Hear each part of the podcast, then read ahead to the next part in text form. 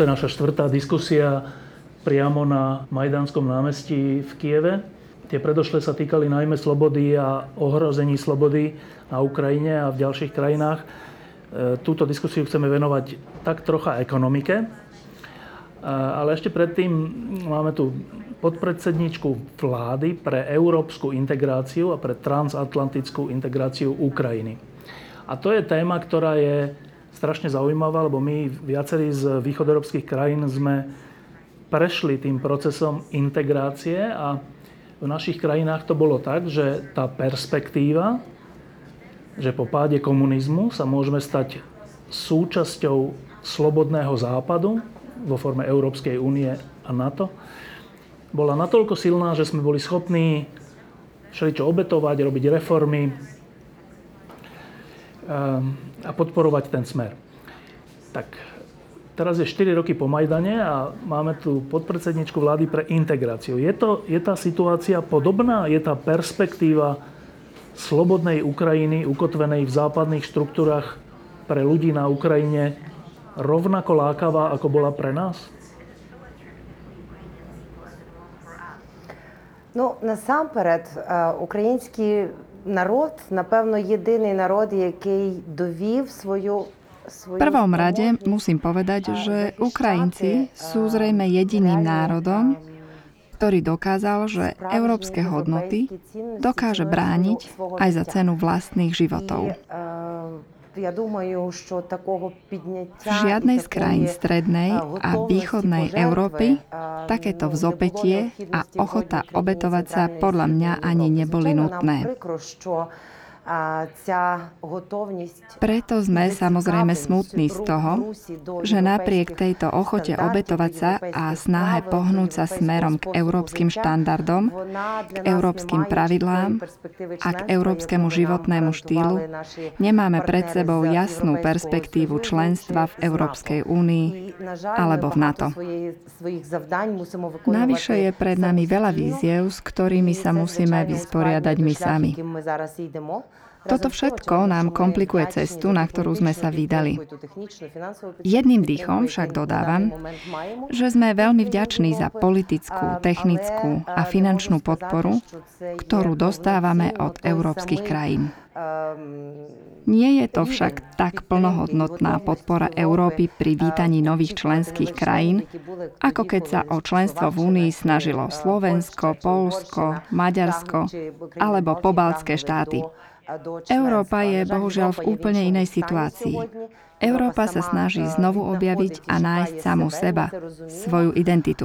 Napriek tomu si ale myslím, že mnohé výzvy má Európa a Ukrajina spoločné a spoločne na ne musíme aj nájsť odpovede. E, tá možnosť, že sa staneme ako Slovensko, Česká republika, Polsko, Maďarsko e, súčasťou Európskej únie a NATO E, bola v našich očiach vtedy veľmi reálna.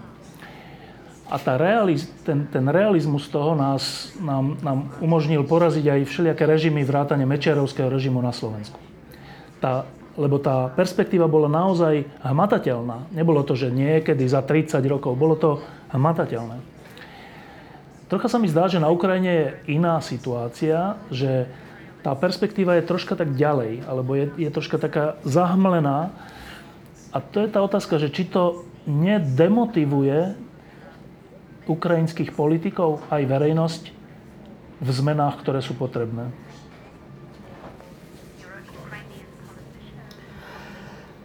Ви знаєте, насамперед, я думаю, ми перед собою поставили ціль, щоб побудувати європейські правила. Viete, my sme si hlavne stanovili cieľ vybudovať európsky štandard života a zaviesť európske pravidlá u nás doma, tu na Ukrajine. До Європейського Союзу Vidíme, že to funguje v krajinách, ktoré prešli podobným procesom a vstúpili do únie pred 10, 15 či 20 rokmi. Samozrejme, medzi politikmi, niektorými politikmi, hlavne medzi populistami, je veľké pokušenie povedať Vidíte, v Európe na nás nikto nečaká. Spolahnime sa radšej na iné mocnosti. Takéto postoje našu verejnú diskusiu komplikujú. A komplikujú aj naše rozhodovanie. Ja osobne sa stále snažím našich politikov presviečať, aby tému európskej a euroatlantickej integrácie nespájali s ich taktickým politickým bojom. Takýto postoj je férový k nášmu národu občanom Ukrajiny. Ukrajinský ľud nám totiž dal mandát, aby sme krajinu smerovali k Európe. Na druhej strane však rozumiem, že mnohých zaslepuje vidina krátkodobého víťazstva v jednom volebnom období. A preto je pre nich ťažké vnímať niektoré štátne záujmy v dlhodobej perspektíve. Všetko je však ťažšie, keď zretelne nevidíme našu perspektívu do budúcnosti. A keď vezmete do úvahy všetky obete Majdanu, a to sa stalo presne tu, Ľudia umierali pod vlajkou Európskej únie. Nejestvuje ani jeden iný národ, ktorý by mal takú tvrdú a zároveň úprimnú skúsenosť. Aj všetky tie obete, ktoré prinášame kvôli vojne s Ruskom po ich napadnutí východnej Ukrajiny a Krymu, to všetko nám v konečnom dôsledku nedáva inú možnosť, ako pokračovať v pohybe smerom k Európe. Čelíme však aj silám, ktoré tento proces smerovania Ukrajiny na západ odmietajú a spomalujú ho. To nám situáciu tiež komplikuje.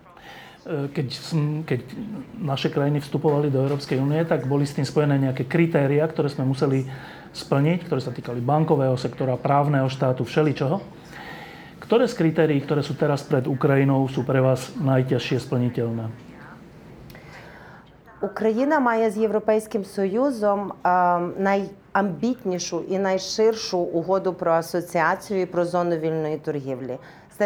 Ukrajina má najambicioznejšiu a najrozsiahlejšiu asociačnú dohodu, ako aj dohodu o voľnom obchode zo všetkých dohôd, ktoré kedy Európska únia uzatvorila s treťou krajinou. To znamená, že v dohodách sú všetky hlavné cestovné mapy, teda podstatné kritéria, ktoré musíme naplniť, aby sme k únii mali bližšie. Dohody nám poskytujú veľa príležitostí, ale zároveň od nás vyžadujú veľa práce, ktorú musíme urobiť v mnohých oblastiach. Ми розуміємо, що деякі з них практично 25-24 роки до того, як ми почали виконувати угоду. Keď sa pustíme do reforiem v istom sektore, musíme si hneď uvedomiť, že niektoré veci sa nereformovali od sovietských čias, čo je 24-25 rokov. Musíme tiež mať na mysli, že pre mnohých ľudí bol život v starom systéme výhodný, keďže sa nedalo hovoriť o nejakej transparentnosti a neexistovali pravidlá, ktoré by boli všetkým rovnako jasné. Keď tento systém teraz nahrádzame jasnými a transparentnými pravidlami, Objavujú sa osoby, ktoré majú vlastné záujmy a vôbec neoceňujú nejakú transparentnosť a zmeny pravidel hry. Preto to je zložité. Keď už hovoríme o tom, čo sú tie najväčšie komplikácie, už o tom mi je ťažké hovoriť, pretože zložité problémy sú v každej oblasti. Vezmeme si napríklad oblasť energetiky kde sme už doteraz veľa urobili. A celkom výrazne sme sa posunuli dopredu vo veci efektívneho využívania energií. Ale komplikované sú aj záležitosti ohľadom dopravy, automobilovej, železničnej či vodnej dopravy. Bezpečnosť a výroba jedla, ochrana spotrebiteľa. To všetko sú oblasti života, ktoré sú nesmierne dôležité a komplexné. Súbežne s tým, ako sa nám darí zavádzať naše záväzky z dohôd s Úniou do praxe, vidíme aj to, že ľudia začínajú využívať príležitosti, ktoré nám tieto dohody poskytujú. Veľmi výrazne sme napríklad zvýšili náš export do krajín Európskej únie. Pred tromi či štyrmi rokmi sme si ani nevedeli predstaviť, že by Európa bola našim hlavným obchodným partnerom. Teraz tvoria krajiny Európskej únie viac než 41% ukrajinského obchodného obratu. Toto číslo vyjadruje operácie s vývozom a dovozom s Európskou úniou. Zrástlo v roku 2017 o 20% len počas jedného roka. Znamená to, že stále viac Ukrajincov sa pustilo do exportne orientovaných obchodov, ktoré sú v súlade s európskymi požiadavkami na kvalitu a v súlade s európskymi obchodnými podmienkami. Dôsledkom toho je, že títo naši občania vytvárajú okolo seba novú, odlišnú kultúru, čo inšpiruje a pomáha aj ostatným, aby sa chopili nových príležitostí. Keď sme sa rozprávali s viacerými ľuďmi, tak e, takmer všetci uznávajú pokrok, ktorý Ukrajina urobila v rôznych oblastiach, ale všetci sa stiažujú, že veľmi málo sa podarilo v boji s korupciou. Je to ťažké? Ну, як ми бачимо, якби воно не було складно, то напевно ми би більше досягли. Але ми Nuž, ako vidíme, ak by to nebolo také náročné, asi by sme už dosiahli oveľa viac. Podľa mňa však boj proti korupcii zahrňa dve hlavné časti. Prvou je vyšetrovanie trestných činov, čo by malo viesť k súdnym rozhodnutiam a k uväzneniu všetkých, ktorí sa dopustili korupčného správania. Toto je jeden smer. A v tomto smere sme už veľa urobili z hľadiska vytvárania protikorupčných inštitúcií, ktoré sú zodpovedné za vyšetrovanie a prevenciu korupčných trestných činov. Dúfam tiež, že čoskoro schválime aj vznik špeciálneho protikorupčného súdu, čím sa kruh uzavrie a budeme mať všetky potrebné inštitúcie na to, aby sme proti korupcii efektívne bojovali.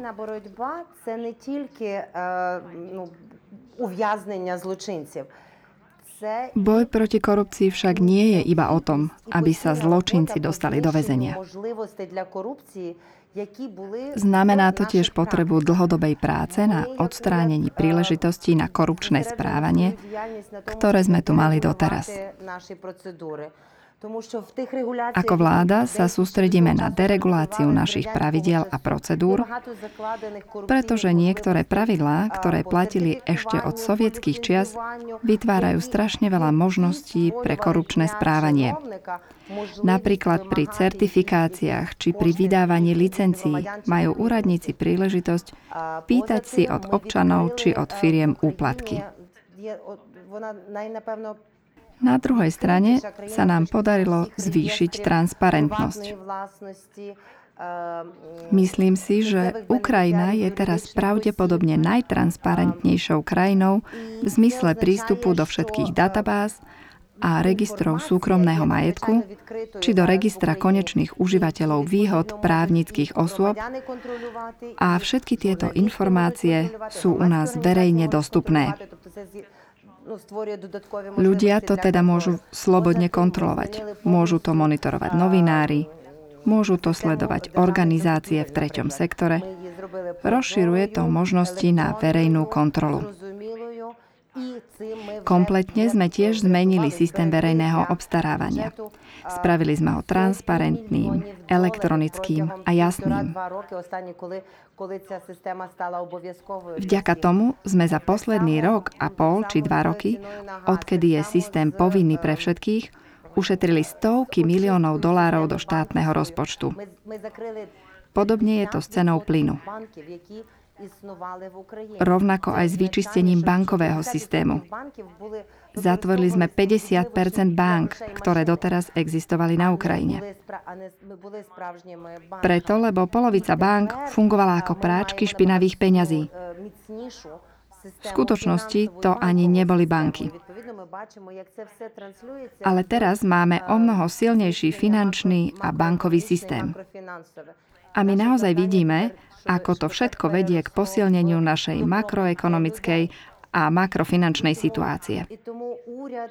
Našou úlohou je zaistiť, aby národ prosperoval. Preto sa vláda aj parlament snaží spolupracovať na zničení korupčných schém, ktoré na Ukrajine existovali celé 10 ročia. Ukrajina pred 4 e, rokmi, keď si vybojovala vlastnú dôstojnosť, tak ale zdedila ekonomiku v hroznom stave. E, prišla k tomu vojna s Ruskom. E, sú pred vami veľmi ťažké úlohy. Oveľa ťažšie ako pred nami v 90. rokoch. A človek, keď, je, keď má iba ťažké úlohy, tak potrebuje aj trocha pomoci. Myslím, že to platí aj pre krajiny. Považujete pomoc, ktorú vám dávame, a teraz nemyslím iba finančnú, my ako Európska únia, my ako NATO, za niečo, čo vám naozaj uľahčuje situáciu? Ну, по-перше, ми безумовно надзвичайно вдячні за ту політичну підтримку, яку ми маємо від Sme veľmi vďační za politickú podporu, ktorú dostávame vďaka spoločným krokom Európskej únie a transatlantických spojencov. Táto pomoc nám pomáha bojovať na vojenskom poli, kde momentálne stojíme na frontovej línii a každý deň strácame životy našich vojakov aj civilistov. Čelíme útokom ruskej armády na našom vlastnom území, aj útokom tých, ktorým Rusi dali zbranie a vycvičili ich v našich teritóriách, ktoré teraz nemáme pod kontrolou. Jedným dýchom však dodávam, že samozrejme nie som spokojná so situáciou, v ktorej musíme každých 6 mesiacov diskutovať o tom, či potrebujeme pokračovať v sankciách proti Rusku alebo nie. Nie som spokojná, keď vidím, že Ruská federácia nejako neukazuje ochotu opustiť naše územie, stiahnuť svojich vojakov a dať Ukrajine konečne šancu sústrediť sa na vlastný rozvoj a zaistenie prosperity pre vlastných občanov. Preto je pre mňa smutné, keď sa tieto diskusie znova a znova opakujú v rôznych európskych hlavných mestách. Nastoluje to otázku hodnot. My veríme v hodnoty, pre ktoré zomierame. Vieme, že teraz sme pevnosťou západnej civilizácie tu, na našom území. Preto sme stratili vyše 10 tisíc ukrajinských životov. Preto bolo zranených viac ako 23 tisíc ľudí. Máme cez 1 600 tisíc ľudí, ktorí sa museli vysťahovať zo svojich bydlísk v rámci Ukrajiny a nepripojili sa k migračnej vlne, ktorá hľadala útočisko v Európe. Zostali tu na Ukrajine vďaka tomu, že im ich spoluobčania pomohli a že im pomohol aj štát. Jasné, že aby sme týmto ľuďom mohli pomôcť, potrebujeme pomoc aj my. Ale naozaj musíme stále dokazovať, že si tú pomoc zaslúžime? Som presvedčená, že toto je čierno-biela situácia.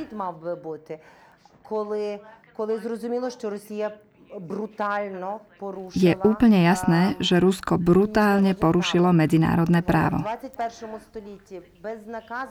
Urobilo to v 21. storočí, vstúpilo na územie inej krajiny, ktorá mala zaručenú územnú integritu, suverenitu a nezávislosť v Budapešťanskom memorande a v mnohých ďalších medzinárodných zmluvách. Napríklad aj v zmluve o priateľstve, spolupráci a partnerstve s Ruskom. Výsledkom je, že Rusko všetko toto porušilo.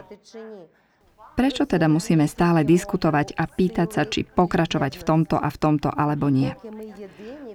Rusko rozumie len jazyku sily a jednoty. Kým sme v protireakcii na Rusko jednotní, Dovtedy máme šancu prinútiť Rusov rešpektovať medzinárodné právo. V momente, keď sa Rusku podarí túto jednotu zničiť, nebude v ohrození len Ukrajina. Ohrození bude celá Európa a celá západná civilizácia. E, posledná krátka otázka.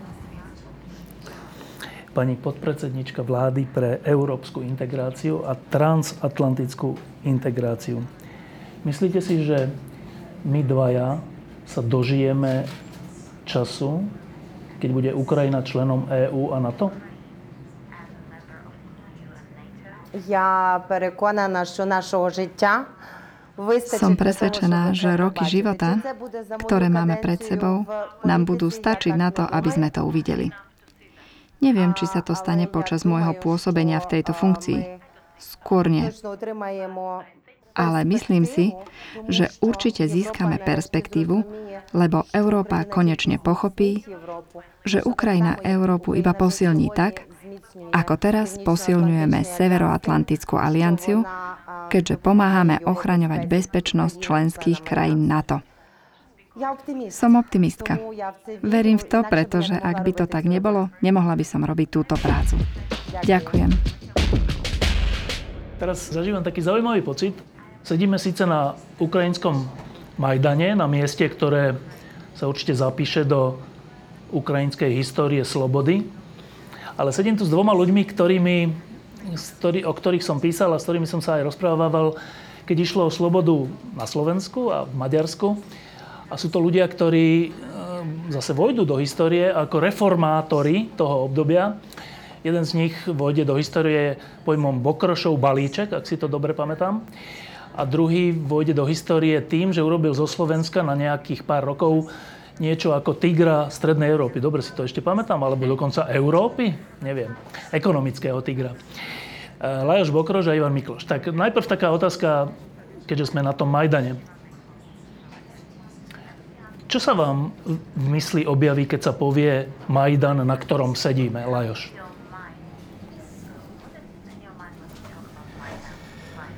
Nagyon sokszor voltam Kievben, v Kieve som bol už veľakrát, aj v časoch pred zmenou režimu.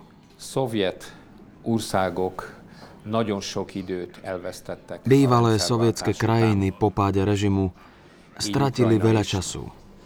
A Ukrajina v tom nie je výnimkou. V tom čase som pracoval v Svetovej banke a snažili sme sa rôzne vlády presviečať, že bez reforiem k nejakému rozvoju nedôjde.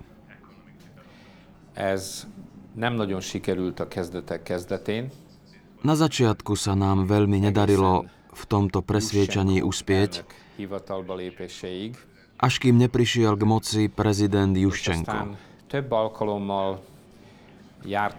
Potom som často navštevoval Ukrajinu ako člen Svetovej banky či v delegáciách Medzinárodného menového fondu. Snažili sme sa byť v kontakte so všetkými politickými stranami a organizáciami, aby sme dosiahli aspoň nejakú širšiu zhodu, ktorá by viedla k tomu, že Ukrajina pochopí, aké sú pre krajinu dôležité zásadné reformy. Vieme, aká je situácia teraz. K niektorým reformám nedošlo doteraz. Toto mám v hlave v súvislosti s Majdanom nezávislosti, ale samozrejme myslím aj na politické udalosti, protesty a ľudské obete, ktoré nemôžeme ignorovať. To je zaujímavé, že keď sa ekonóma opýta, že čo, čo ti príde na, na um, keď sa povie Majdan, tak povie, že niektoré chýbajúce ekonomické reformy, to je perfektné. Uh, Ivan, tebe? Ja som ja som bol raz na Ukrajine v 96. alebo 7. krátko, ale bol som tu po Majdane bezprostredne. 24. bol ten zlomový deň a zomrelo tu mnoho ľudí. Ja som tu bol začiatkom marca, čiže pár dní potom. Bol to nesmierne silný emocionálny zážitok.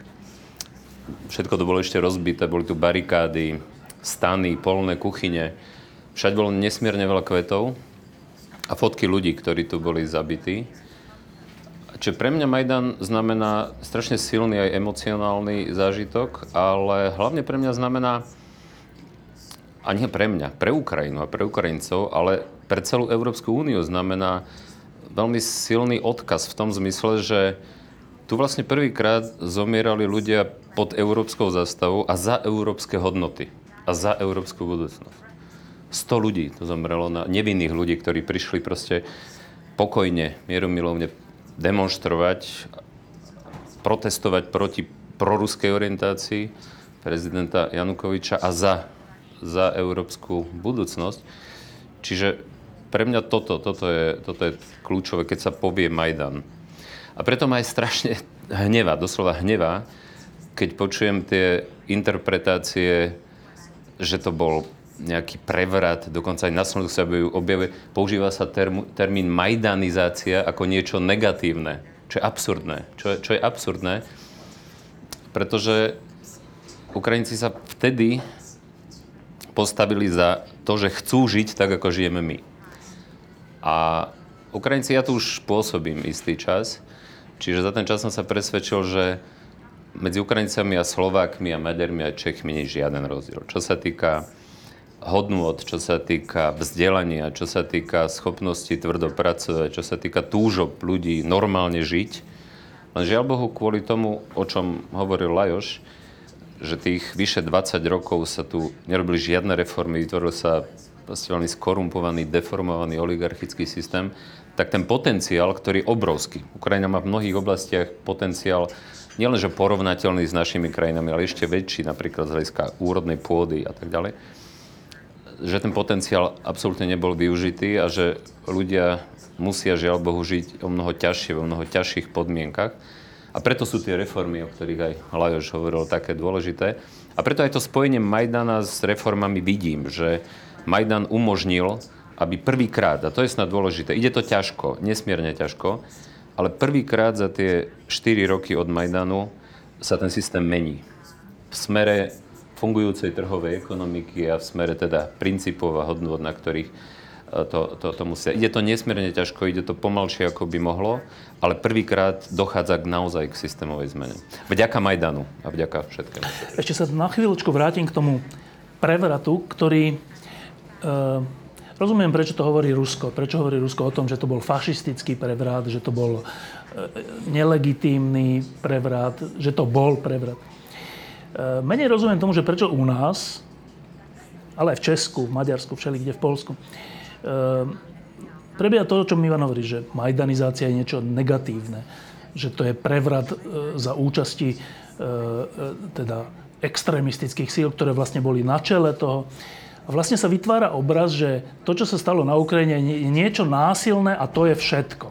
A potom, ja keď sem teraz chodievam a keď sa rozprávam s ľuďmi, ako je Mustafa Naim, pred chvíľkou tu bol, a ďalší ľudia, ktorí boli na tom na tom Majdane, tak oni mi hovoria, že, že to bola revolúcia dôstojnosti. Presne tak. Oni takéto slova používajú. Presne tak. Že my sme si vtedy uvedomili, že sme ukrajinský národ a že za to treba bojovať, že za slobodu treba bojovať. Že to je že úplne iný príbeh, než počúvame doma. Úplne iné tváre ľudí sú to a tie tváre ľudí, tých mladých ľudí, to sú európske tváre. A teraz je tá otázka, že kde sa to berie? Hovorím, v Moskve rozumiem, kde sa to berie u nás? Že uveríme takejto zjavnej blbosti. Stačí sem raz ísť. Raz sem stačí ísť. Netreba sem chodiť stokrát. Človek vidí. Je to, je to neinformovanosť? Alebo čo to je? Dokonca to aj netreba ísť, ale áno, ruská, ruská propaganda je pomerne, pomerne efektívna, ale nie je to len o ruskej propagande. Je to zjavne o tom aj nastavení ľudí, ktorí sú proste tu, tu, tu, tej propagande podľahnú, sú radi a rýchlo jej, jej uveria. Čiže je to zrejme niečo hlbšie. Ale, ale nie je to len problém Strednej Európy. Práve súčasnosť ukazuje, že proste o slobodu treba bojovať. Že, že liberálna demokracia je najlepší, nie bezchybný, ale najlepší systém, ale že pokiaľ nebudeme za ňo bojovať, pokiaľ nebudeme bojovať proti populizmu, demagógii, nacionalizmu, extrémizmu, xenofóbii, tak jednoducho tá sloboda sama nevydrží. O ňu, o ňu treba bojovať. Čiže je to niekde, sú to rôzne atavizmy, je to, je to aj dôsledok toho, že svet sa mení, že ľudia sa boja zmien, že sú... A populisti a demagogovia to využívajú. Vždy je ľahšie využívať ľudský strach a a, a negatívne emócie, ako, ako bojovať za niečo pozitívne a budovať niečo. Iba kratučko, Ivan, že ale toto nehovoria len takí tí prostiačikovia, ale hovoria to aj ľudia, ktorí dokonca v ekonomických reformách boli dôležití, napríklad Václav Klaus, ktorí boli dôležití v boji za slobodu na Slovensku, napríklad Vlado Palko. Kde to je? Kde sa to berie? Priznám sa, že u, u Václava Klausa ma to už tak neprekvapuje, lebo to už dlhšie vnímam. Ale u Vlada Palka ma to naozaj prekvapilo, ten jeho posledný článok, na ktorý chcem aj reagovať, pretože to je človek, ktorého, ktorého názory si vážim, ktorý je vzdelaný, je rozhľadený. Áno, on píše o štátnom prevrate. On píše o Majdane ako o štátnom prevrate. To je pre mňa absurdné a nepochopiteľné. A to je pre mňa aj dôkaz, aké je to nebezpečné. Ak aj takíto ľudia podliehajú týmto bludom. Ale kde sa to berie, priznám sa, neviem, neviem na to. Tento narratív o fašistickom pre, prevrate na Ukrajine beží aj v Maďarsku? Nem ebben a formában. Magyarországon is rendkívül erős a Nie v tejto podobe. V Maďarsku máme veľmi silnú propagandu aj zo strany vlády. Pokiaľ ide o nacionalizmus a populizmus, ale v tomto kontexte by som zdôraznil práve nacionalizmus.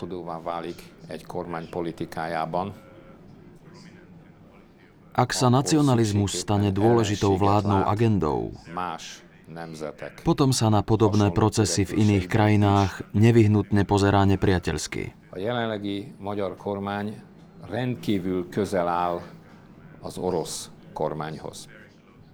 Súčasná maďarská vláda má veľmi silné vzťahy k ruskej vláde. Mert Orbán kormánya lényegében az orosz fellazítási politikát. Tento fakt sa nedá obísť, pretože Orbánov kabinet svojou politikou v zásade pokračuje v ruskej politike uvoľňovania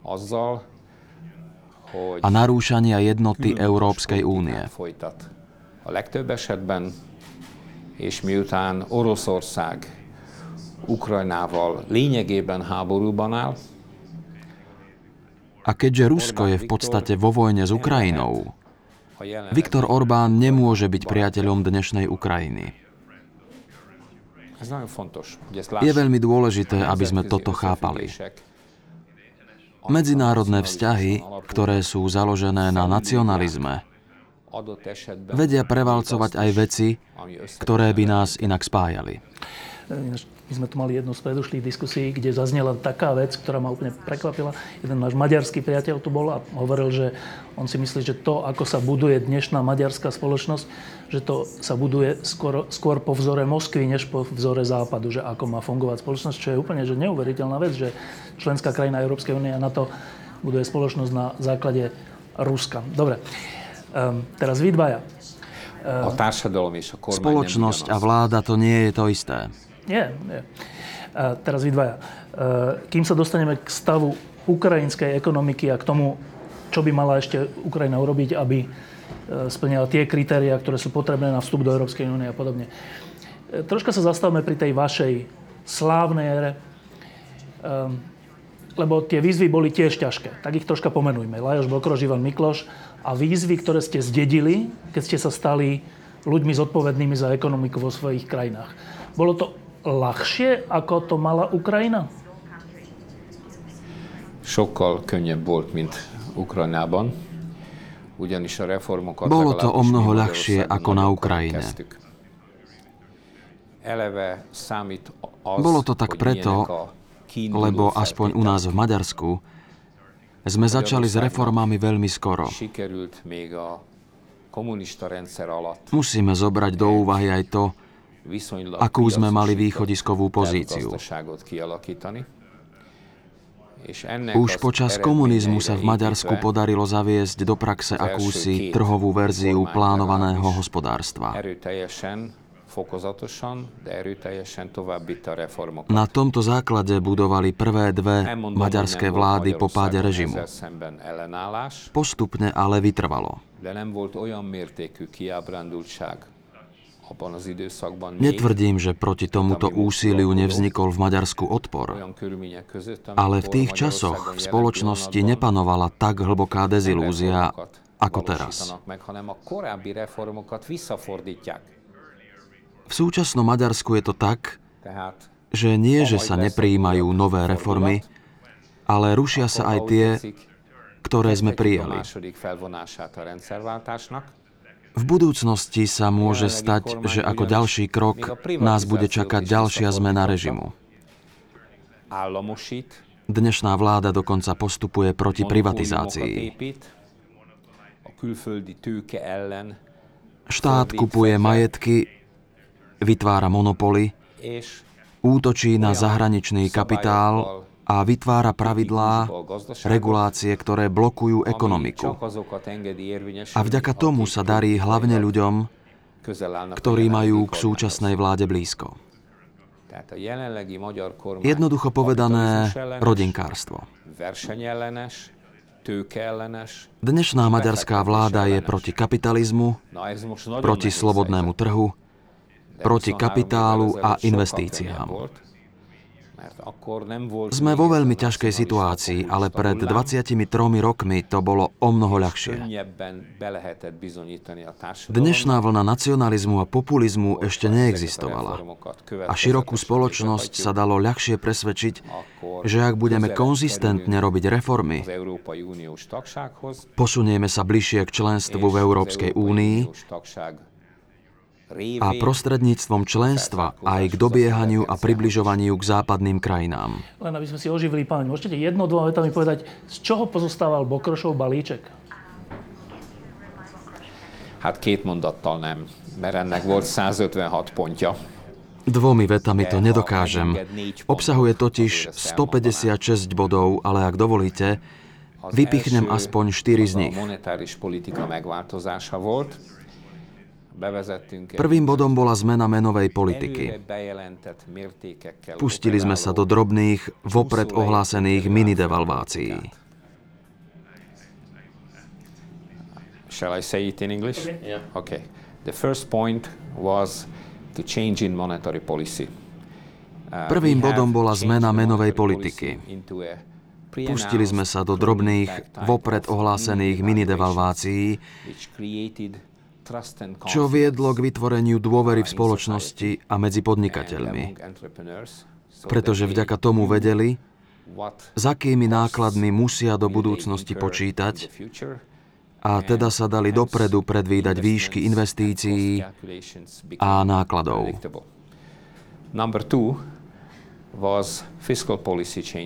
Druhou zmenou bola reforma fiškálnej politiky. Zaviedli sme niekoľko rýchlych reforiem, tzv. dovoznú prirážku s cieľom veľmi rýchlo navýšiť fiškálne príjmy. Pretože nemôžeme zabúdať na to, že Maďarsko bolo vtedy na hrane finančného kolapsu. A dostávať sa z bankrotu a krízy by bolo veľmi náročné. Tretím bodom bolo zníženie reálnych miest a platov. V priebehu jediného roka sme v priemere znížili reálne mzdy o 11% a vo verejnom sektore dokonca o 16% Bolo to veľmi tvrdé opatrenie. Ale vďaka nemu Spolu so spomínanou devalváciou sa nám podarilo naštartovať konkurencieschopnosť, medzinárodnú konkurencieschopnosť maďarskej pracovnej síly. Posledným bodom bolo niekoľko štruktúrálnych reforiem. Niektoré boli nesmierne dôležité a nemáme čas, aby som ich všetky vymenoval, ale len pre úplnosť poviem, že som bol prvý minister financí v celom regióne, ktorý zaviedol školné vo vyššom vzdelávaní. A stále som na to hrdý. Tak, teraz sme si troška pripomenuli, že akú ťažkú úlohu mal Lajos Bokroš, hoci hovorí, že po tom, ako Maďarsko sa vydalo cestou trocha plánovaného, ale trocha aj súkromného hospodárenia, takže to nemalo až také ťažké. Ja si to pamätám, že to bolo dosť ťažké vtedy. Najmä teda znižovanie miest, no to teda je fakt ľahká úloha. Uh, Ivan, ty si zdedil čo v tom 98. Ja myslím, že situácia na Slovensku bola ťažšia ako v Maďarsku, ale ľahšia ako na Ukrajine, čiže niekde medzi tým. Ten dôvod bol ten, že popri makroekonomických nerovnováhach, ktoré boli najmä problémom v Maďarsku, sme mali obrovské štruktúrálne zaostávanie. Boli sme izolovaní politicky, ekonomicky. Mali sme, mali sme takmer žiaden prílev zahraničných investícií, kým v Maďarsku v tom čase Maďarsko malo najviac priamých zahraničných investícií. Mali sme obrovskú mieru korupcie. Čiže a istom, banky. Ne, banky na pokraji kolapsu, štátne banky na pokraji kolapsu. Štát neplatil, čiže deficit verejných financí, štát neplatil za svoje záväzky. Čiže v mnohom tá situácia bola porovnateľná so situáciou v, na Ukrajine pred tými piatimi rokmi. V čom bola ukrajinská situácia ešte horšia? Poprvé, to dedičstvo zdedené bolo horšie, aj preto, že Ukrajina nikdy reformy nerobila. Dlhšie sa zakoreňoval ten skorumpovaný oligarchický systém. Naviac Ukrajina dlhšie pôsobila v podmienkach centrálne plánovanej ekonomiky, čiže ešte aj to dedičstvo bolo ťažšie. Navyše anexia Krymu, vojenská agresia na východe Ukrajiny a k tomu ešte aj obchodná vojna, zo strany partnera, ktorý bol najvýznamnejším ekonomickým partnerom Ukrajiny v tom čase. Čiže naozaj situácia nesmierne, nesmierne komplikovaná. Ale v niektorých veciach porovnateľná, porovnateľná so Slovenskom. A keď nebol teda e, tvoj balíček sa nevolá Miklošov balíček, tak ako Bokrošov balíček, ale keby si mal teda povedať alebo charakterizovať to, čo sme my na Slovensku, teda urobili? Čo to bolo, tie hlavné veci? Ja by som to do dvoch oblastí rozdelil. Poprvé bolo počas prvej Zurindovej vlády v rokoch 98 až 2002 bola náprava tých najväčších deformácií zdedených po Mečiarovi. Čiže bola to ozdravenie a reštrukturalizácia a privatizácia bank. Bolo to aj, aj nastolenie makroekonomickej rovnováhy znížením výdavkov, znížením deficitu. Zavedli sme napríklad tiež dočasne dovoznú prírážku, aby sme, aby sme to vyrovnali. Došlo aj k devalvácii, čiže zase, zase podobne. Došlo k tým, že, tomu, že sme začali dobiehať to integračné manko, začali sme e, rokovať o vstupe do OECD, kde Maďarsko už bolo, aj Česko, aj Polsko. Čiže napravili sme tie najväčšie deformácie po tom zdedenom stave z, z, od Mečiara. Tie prvé 4 roky? Tie prvé 4 roky. A potom tie najväčšie reformy prišli počas druhej Zunidovej vlády v rokoch 2002 až 2006, najmä rok 2002-2003. Vtedy sme pripravili ten package balík reforiem, ktoré spočívali aj v tom, že sme pokračovali v makrostabilizácii, v ozdravení verejných financií, ale hlavne štruktúrálne reformy, ako bola daňová reforma, ako bola dôchodková reforma, reforma sociálneho systému, e, reforma trhu práce, zdravotnícká reforma, fiskálna decentralizácia. Jediná, ktorá sa nám nepodarila z tých, ktoré sme plánovali, bola tá, na ktorú je Lajoš hrdý, a to bola reforma vysokého školstva, vrátanie zavedenia e, čiastočného spoplatnenia. To sa, to sa jediné e, nepodarilo. No, ale tento balík reforiem, tým, že boli uskutočnené rýchlo a, a, a že to boli hlboké, komplexné reformy, Slovensko bolo v roku 2003-2004 vyhlásené za najreformnejšiu krajinu na svete, Svetovou bankou tak to potom prinieslo vysoký ekonomický rast, veľký prílev investícií a, a to, to, prečo Slovensko bolo nazývané v tom čase reformným tigrom. No a teraz, keď vás počúvam, tak e, a teraz, keď vás sa snažím počúvať ušami dnešného Ukrajinca alebo vtedajšieho Slováka Maďara, tak tá zaujímavá vec na tom je, že vy si rozumiete, keď hovoríte, že dosiahol som zníženie platov o 10%, dokonca o 15%, devalváciu sme urobili, som hrdý za, za to, že som zaviedol platby za vysoké školstvo, ale keď to počúva človek, ktorý není ekonóm a ktorý chce žiť lepšie, tak si hovorí, že vy ste dosiahli zlé veci, však znížiť platy je zlé, zaviesť poplatky je pre mňa ako otca alebo ako študenta zlé. A z toho vzniká potom tá, ten odpor voči reformám a potom prichádzajú všelijakí populisti. Tak je to takto nejako podobne aj v dnešnej Ukrajine, že oni robia nejaké reformy a vzrastá voči tomu odpor z, tých, z týchto dôvodov? No, problém je, že problém je podľa mňa najväčší v tom, že ten odpor bude, či robíte reformy rýchlo a komplexne, alebo ich robíte pomaly a opatrne, ten odpor bude takmer ten istý. Len rozdiel vo výsledku bude značný.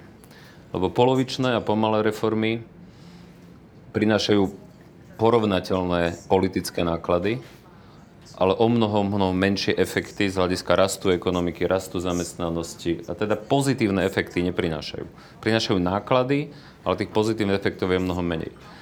Preložené do ukrajinskej reality, Ukrajina dnes dosahuje, v tomto roku bude tempo ekonomického rastu okolo 3%.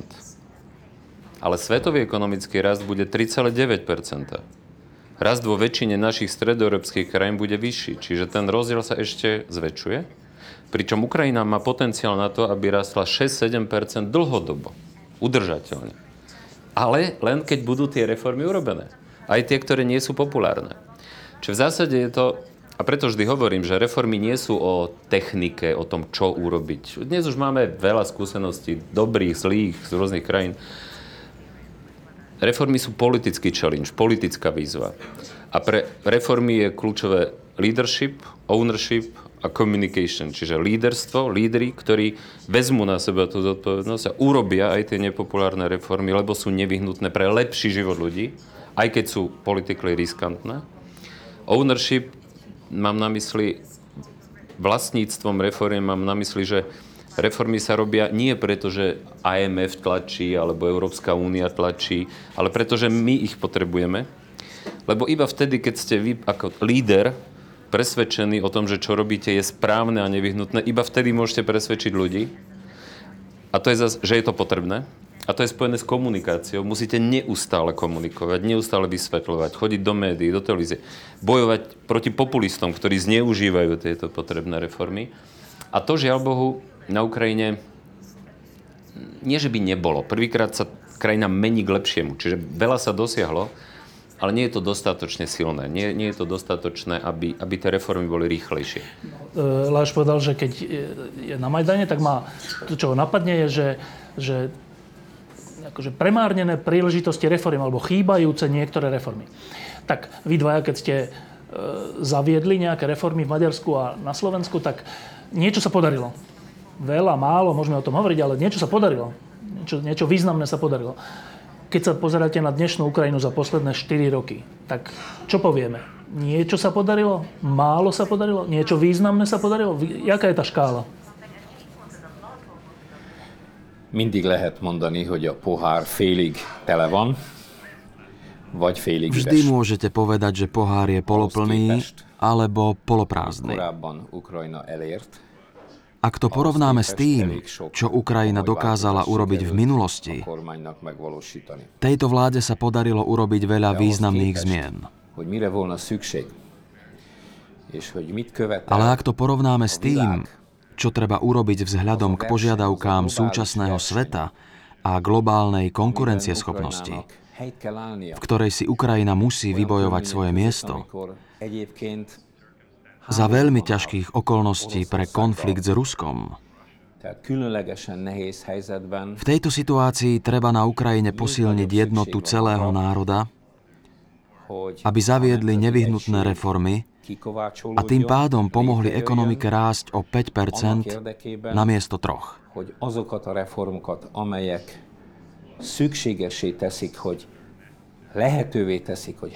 Treba to urobiť ak sa Ukrajina chce približovať k západu a nie meškať niekde vzadu.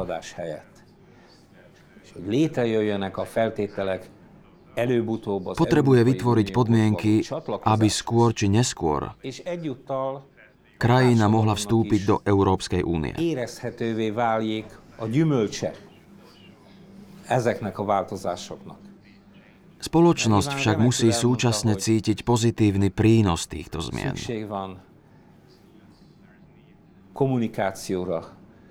Ivan to pomenoval presne. Treba komunikovať, treba byť dôveryhodný, treba ľuďom vysvetliť, že tieto reformy sú v ich najlepšom záujme. Dôležité je to, aby tie najpodstatnejšie zmeny mali jednotnú podporu celej spoločnosti. A tú jednotu treba dosiahnuť. To je úloha politikov. Nebavíme sa totiž o nejakom technokratickom reformnom úsilí. Toto je každodenná živá realita demokracie, v ktorej po Majdane nastal veľký posun vpred a priniesol veľa zmien. Ale treba si dávať pozor, aby sa to nevrátilo do predošlého stavu. Ako som už povedal, reformy sa dajú aj znehodnotiť. A demokracia sa dá zničiť. Maďarsko je krásnym príkladom toho, ako sa dá liberálna demokracia zvrhnúť do autoritárskeho systému, kde už viac nie je sloboda tlače, kde mimovládne organizácie čelia sústavným útokom a nezávislá vláda práva prakticky už neexistuje. Toto sú pritom tri veci, ktoré odlišujú liberálnu demokraciu alebo právny štát od autoritárskych režimov. Ukrajina do tohto stavu nesmie opäť upadnúť. Napriek tomu, že v súčasnosti nie sú vonkajšie podmienky a vojnový stav ani zďaleka ideálne pre rozvoj a konkurencieschopnosť. E, obaja ste povedali, že Ukrajina má oveľa väčší potenciál, než dosiahla zatiaľ, že raz 3% je porovnaní s tým, čo by mohlo byť polovičný. E, tak Ivan, ty si poradca ukrajinského predsedu vlády. Tak predpokladám, že rovno teraz vysúka, že čo sú tie veci, čo sa zanedbali a keby sa urobili za tie posledné 4 roky, tak by sme boli ďalej. Čo to no. sú? No najskôr, čo sa urobilo, lebo aj to je dôležité. Čiže naozaj prvýkrát sa tá krajina mení, za tie 4 roky sa urobilo viac ako za predtým vyše 20 rokov. Dokonca za prvé 2 roky už sa urobilo viac a po Agromajdane. V zmysle deregulácia a takých V zmysle predovšetkým makrostabilizácie, znamená zavedenie e, plavajúceho kurzu, nastolenie makroekonomického rovnováhy, zníženie deficitu výrazné, deregulácia, deregulácia cien, vrátanie deregulácie energii. cien plynu, energii pre domácnosti napríklad. Urobilo sa veľmi veľa aj v takých v niektorých štruktúrálnych reformách, Dôchodková reforma, veľmi dobrá. Začala sa zdravotnícká reforma, prvá časť. Urobila sa časť reformy e, daňovej správy. Znížili a zjednodušili sa odvody. Zavedol sa systém Prozoro elektronického verejného obstarávania, ktoré výrazne znižuje riziko korupcie. Vyčistil sa bankový sektor. 80 bank zo 180 sa zavrelo. To boli zombie banky, ktoré len vlastne kradli peniaze pre svojich vlastníkov na účet štátu. Čiže toto sú pozitívne veci, ktoré sa urobilo. To sú všetko veci, Prečo? ktoré zefektívnili štát? Ktoré mm, vytvorili predpoklady na to, aby Ukrajina mohla mať fungujúcu, rastúcu ekonomiku. Že bez toho by nemala ani 3%, hej? Tak. Sú nevyhnutné, ale nie sú postačujúce. To, čo chýba, kde nie je pokrok. Najväčšia stabili- e, slabina je e, vymožiteľnosť práva a ochrana vlastníckých práv čo súvisí s e, súdnictvom, prokuratúrou, tajnou službou, finančnou políciou, ktorá je nesmierne skorumpovaná a nefunkčná. Niektoré veci už boli aj tu urobené. Súdna reforma začala, najvyšší súd už bol e, vytvorený nový, na základe nových pravidiel. Bola vytvorená NABU, vyšetrovacia agentúra nezávislá, ktorá naozaj, naozaj pracuje, ide po aj, veľk, aj veľkej korupcii. Avšak slabina dostala je asi najväčšia. Druhá obrovská slabina a jeden z najväčších zdrojov korupcie stále je štátne podniky. Ukrajina má 3500 štátnych podnikov.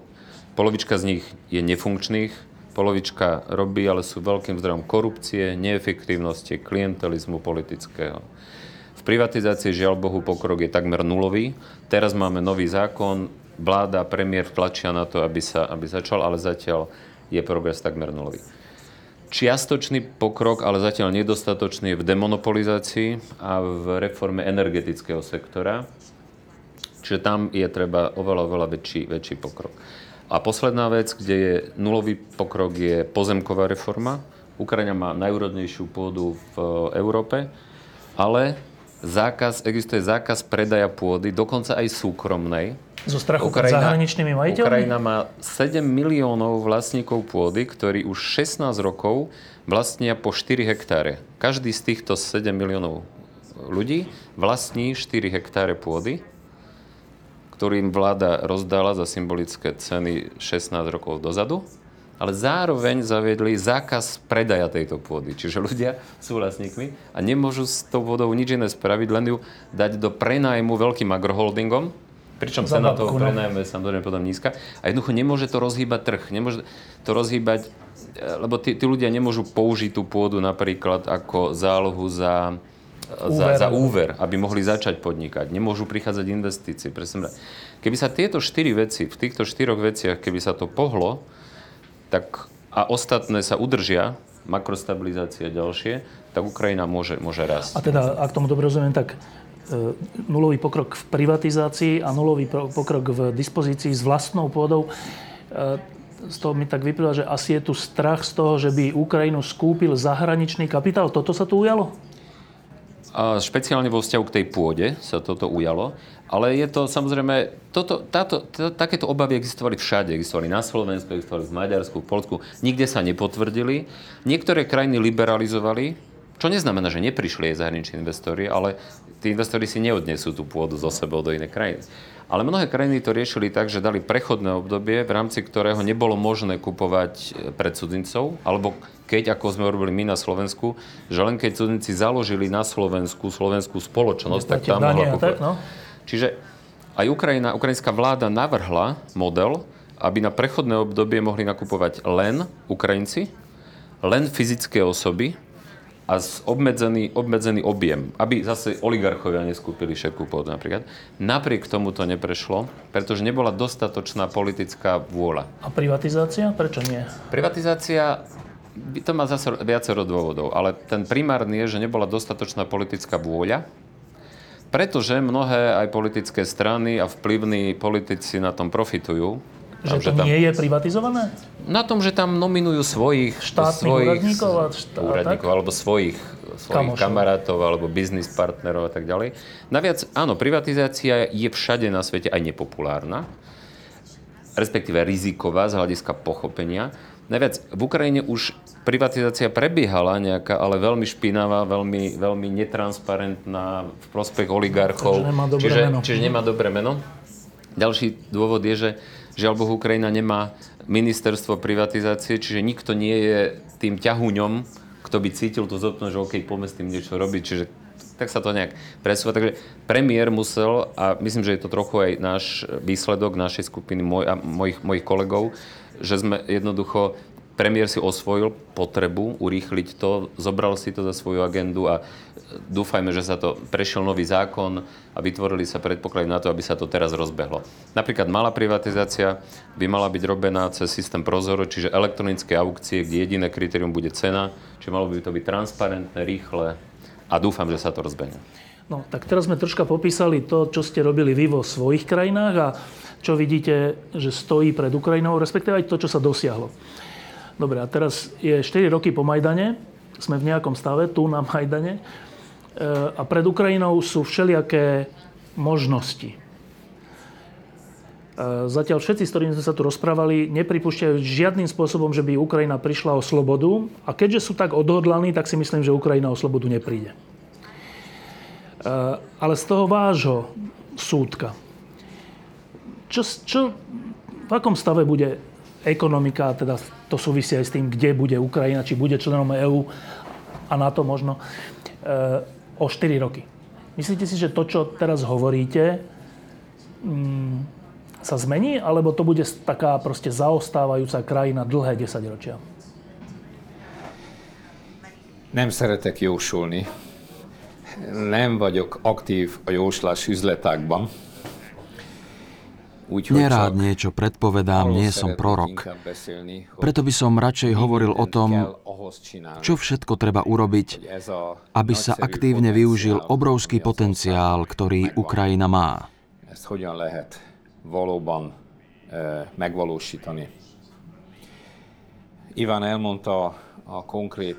Ivan už spomenul väčšinu konkrétnych reforiem, No rád by som sa vrátil k tomuto tvrdeniu.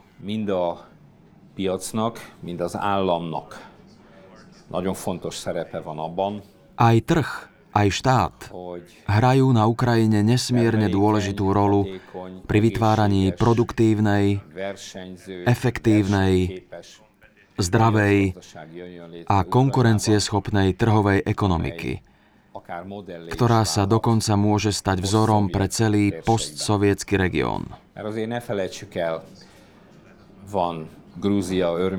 Nezabúdajme na Gruzínsko, Arménsko, Azerbajdžan a Stredoázijské republiky. Lídry týchto krajín upierajú zrak na Kiev. Kiev sa môže stať akýmsi ústredným bodom, z ktorého sa budú šíriť reformy, pretože spomínané krajiny ich potrebujú ešte viac. Ahogy Iván említette, a még meglévő sok száz állami vállalat Takže, ako povedal Ivan, treba privatizovať stovky firiem, ktoré teraz sú v rukách štátu. A treba to spraviť aj za cenu eliminácie rušenia firiem.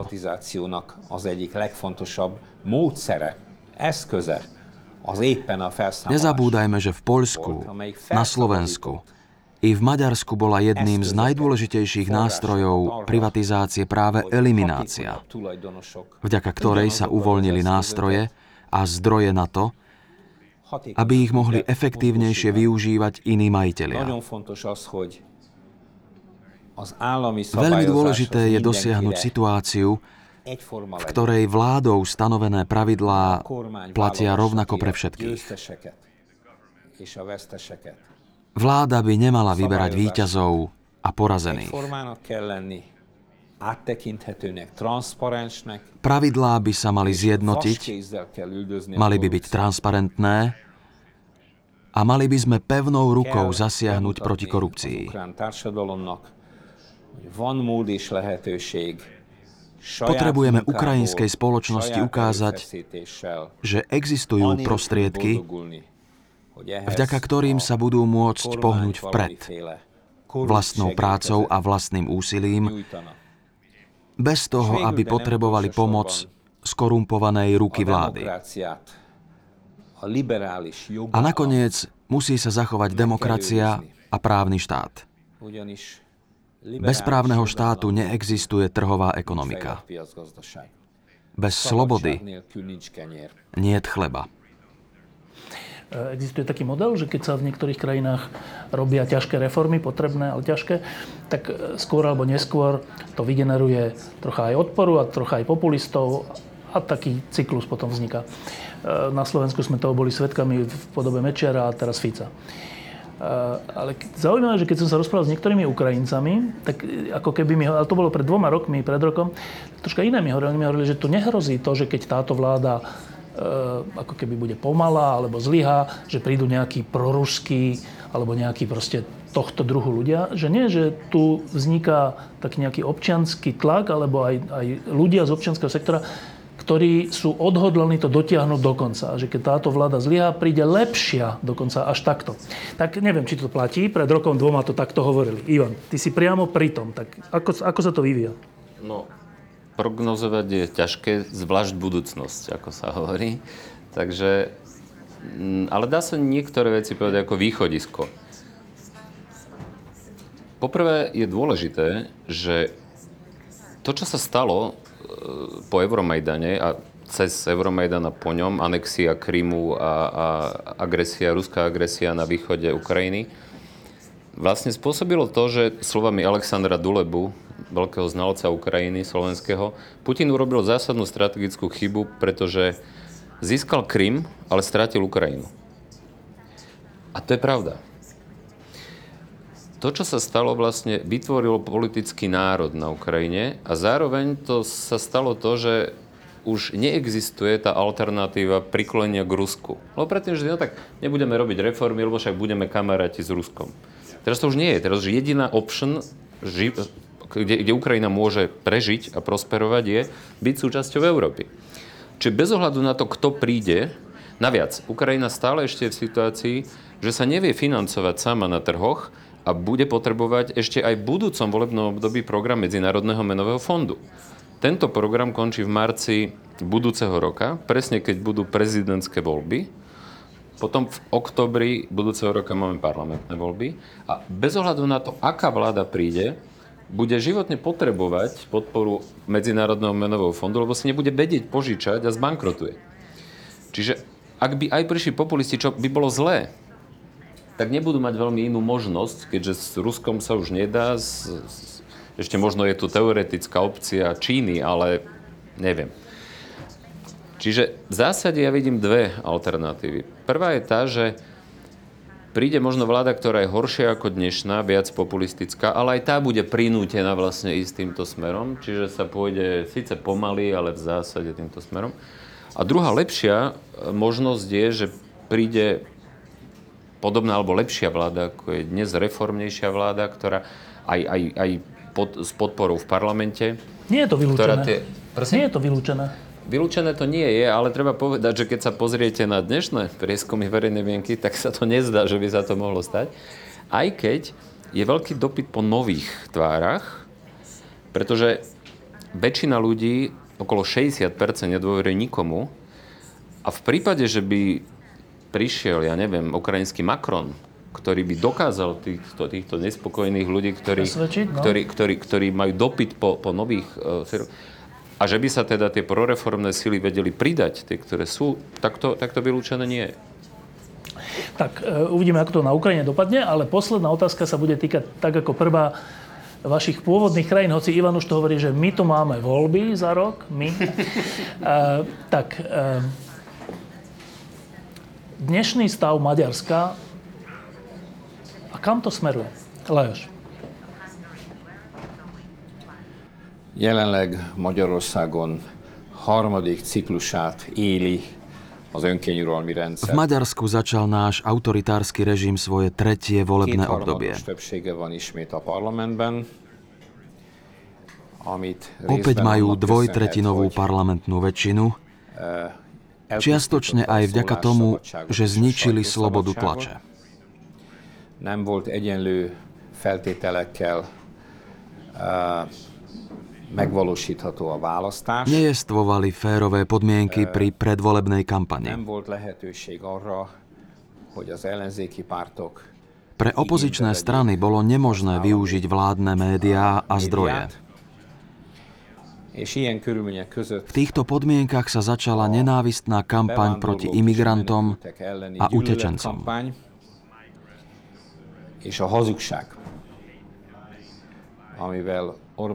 Viktor Orbán pohrozil maďarskej spoločnosti slovami, že ak prídu utečenci, ľudia prídu o sociálne istoty. Ez egy nagyon-nagyon szomorú és sajnálatos helyzet. Sme vo veľmi smutnej situácii, pretože sme v slepej uličke.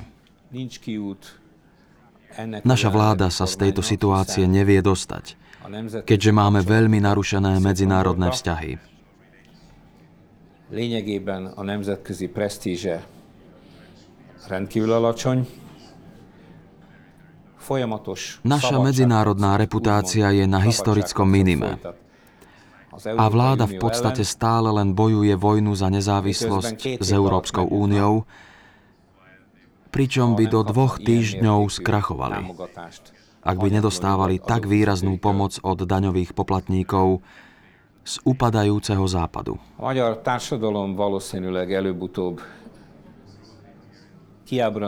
Maďarská spoločnosť skôr či neskôr dospeje k obrovskému sklamaniu – a ja len dúfam, že zmena prebehne pokojnou cestou.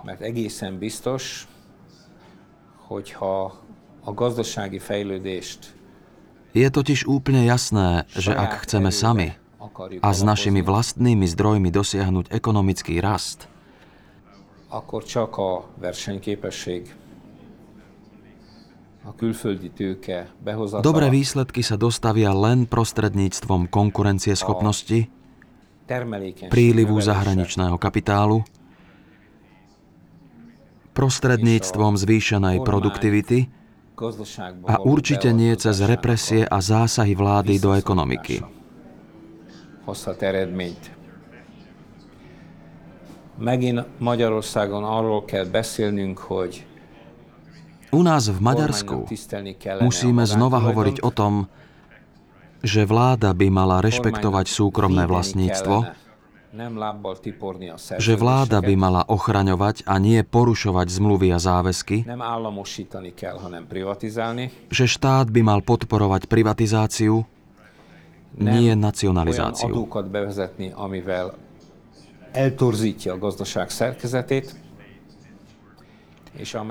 Nemali by zavádzať dane, ktoré ničia štruktúru celej ekonomiky a pomáha to len ich kamošom, ktorí sa vôbec nesnažia v Maďarsku investovať a efektívne pracovať. Práve táto oligarchická štruktúra ekonomiky, ktorá držala v zajati Ukrajinu, Rusko a iné postkomunistické krajiny celé desaťročia, sa teraz, 30 rokov po zmene režimu, udomácnila v Maďarsku. Je to dokonalá slepá ulička a opakujem, že sa s tým dá vysporiadať len s finančnou podporou z Európskej únie, ktorá by však mala od roku 2020 veľmi výrazne klesnúť. No, tak teda, keď počúvame o Maďarsku, veľká nádej to nie je. Ehm, na prvý pohľad ani na Slovensku až taká veľká nádej nie je, keď sa pozeráme na zloženie vlády a jej slova a činy. Napokon pred pár mesiacmi bol u nás zavraždený novinár s priateľkou. Tak, Ivan, viac nádeje ako v Maďarsku? No, najskôr k tej tvojej poznámke, že som povedal, že my tu máme voľby. Áno, my tu máme voľby, lebo sme tu, sme v Kieve, ale chcem teda zdôrazniť, že ja som srdcom stále na Slovensku, aj keď som veľa času trávim na Ukrajine v prospech ukrajinských reforiem, ale nakoniec najväčší dôkaz toho je, že najlepší dôkaz toho je, že Uh, najmä preto, že som nechcel stratiť ukrajinské občianstvo, teda ukrajinské, slovenské, slovenské občianstvo, hm. čo by som stratil, keby som prijel ukrajinské, som sa nestal ministrom financí tu. Takže aby bolo jasné v tomto. Čo sa týka slovenskej perspektívy, v porovnaní s Maďarskom áno, to vyzerá lepšie, lebo naozaj Maďarsko, myslím, že Lajš to popísal presne, tá situácia nie, nie je dobrá. Uh, ale tie hrozby vidíme všade. Vidíme ich v Polsku, vidíme ich do istej miery v Českej republike, vidíme ich do istej miery na Slovensku, čiže je to dokonca aj, aj globálne, keď sa na to pozrieme. Takže myslím si, že na jednej strane tie signály nie sú dobré, napríklad miera, v akej ľudia sú ovplyvnení a doslova manipulovaní tou antiimigračnou hystériou, a iným, inými typmi populizmu.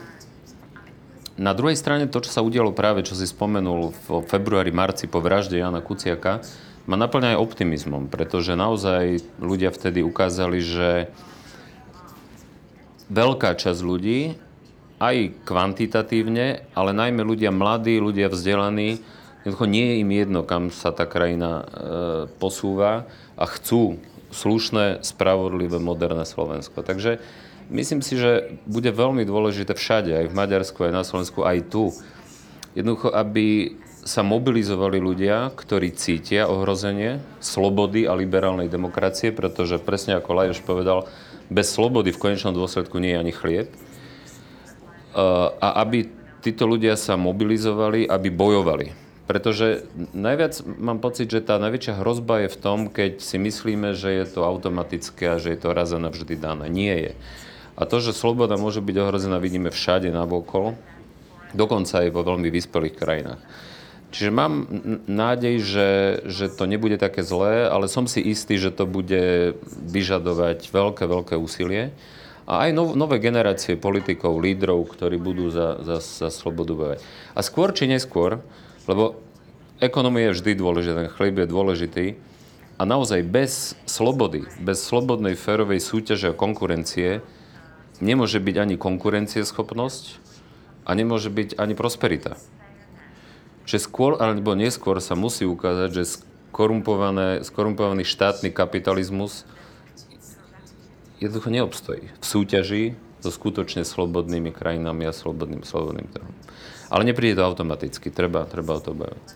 Láš Bokroš, Ivan Mikloš, som rád, že ste boli na Majdane. Ďakujem pekne.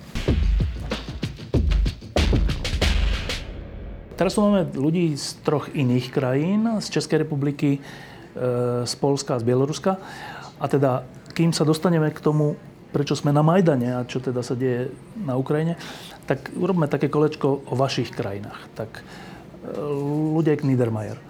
My sme tu hovorili o veľkých reformách, ktoré sa uskutočňovali v Maďarsku v polovici 90. rokov a na Slovensku v začiatkom 2000 rokov. Je niečo také ako kľúčové reformy, které se udělali v České republike v tom období? Já mám pocit, my jsme byli poměrně úspěšní v těch reformách po roce 89.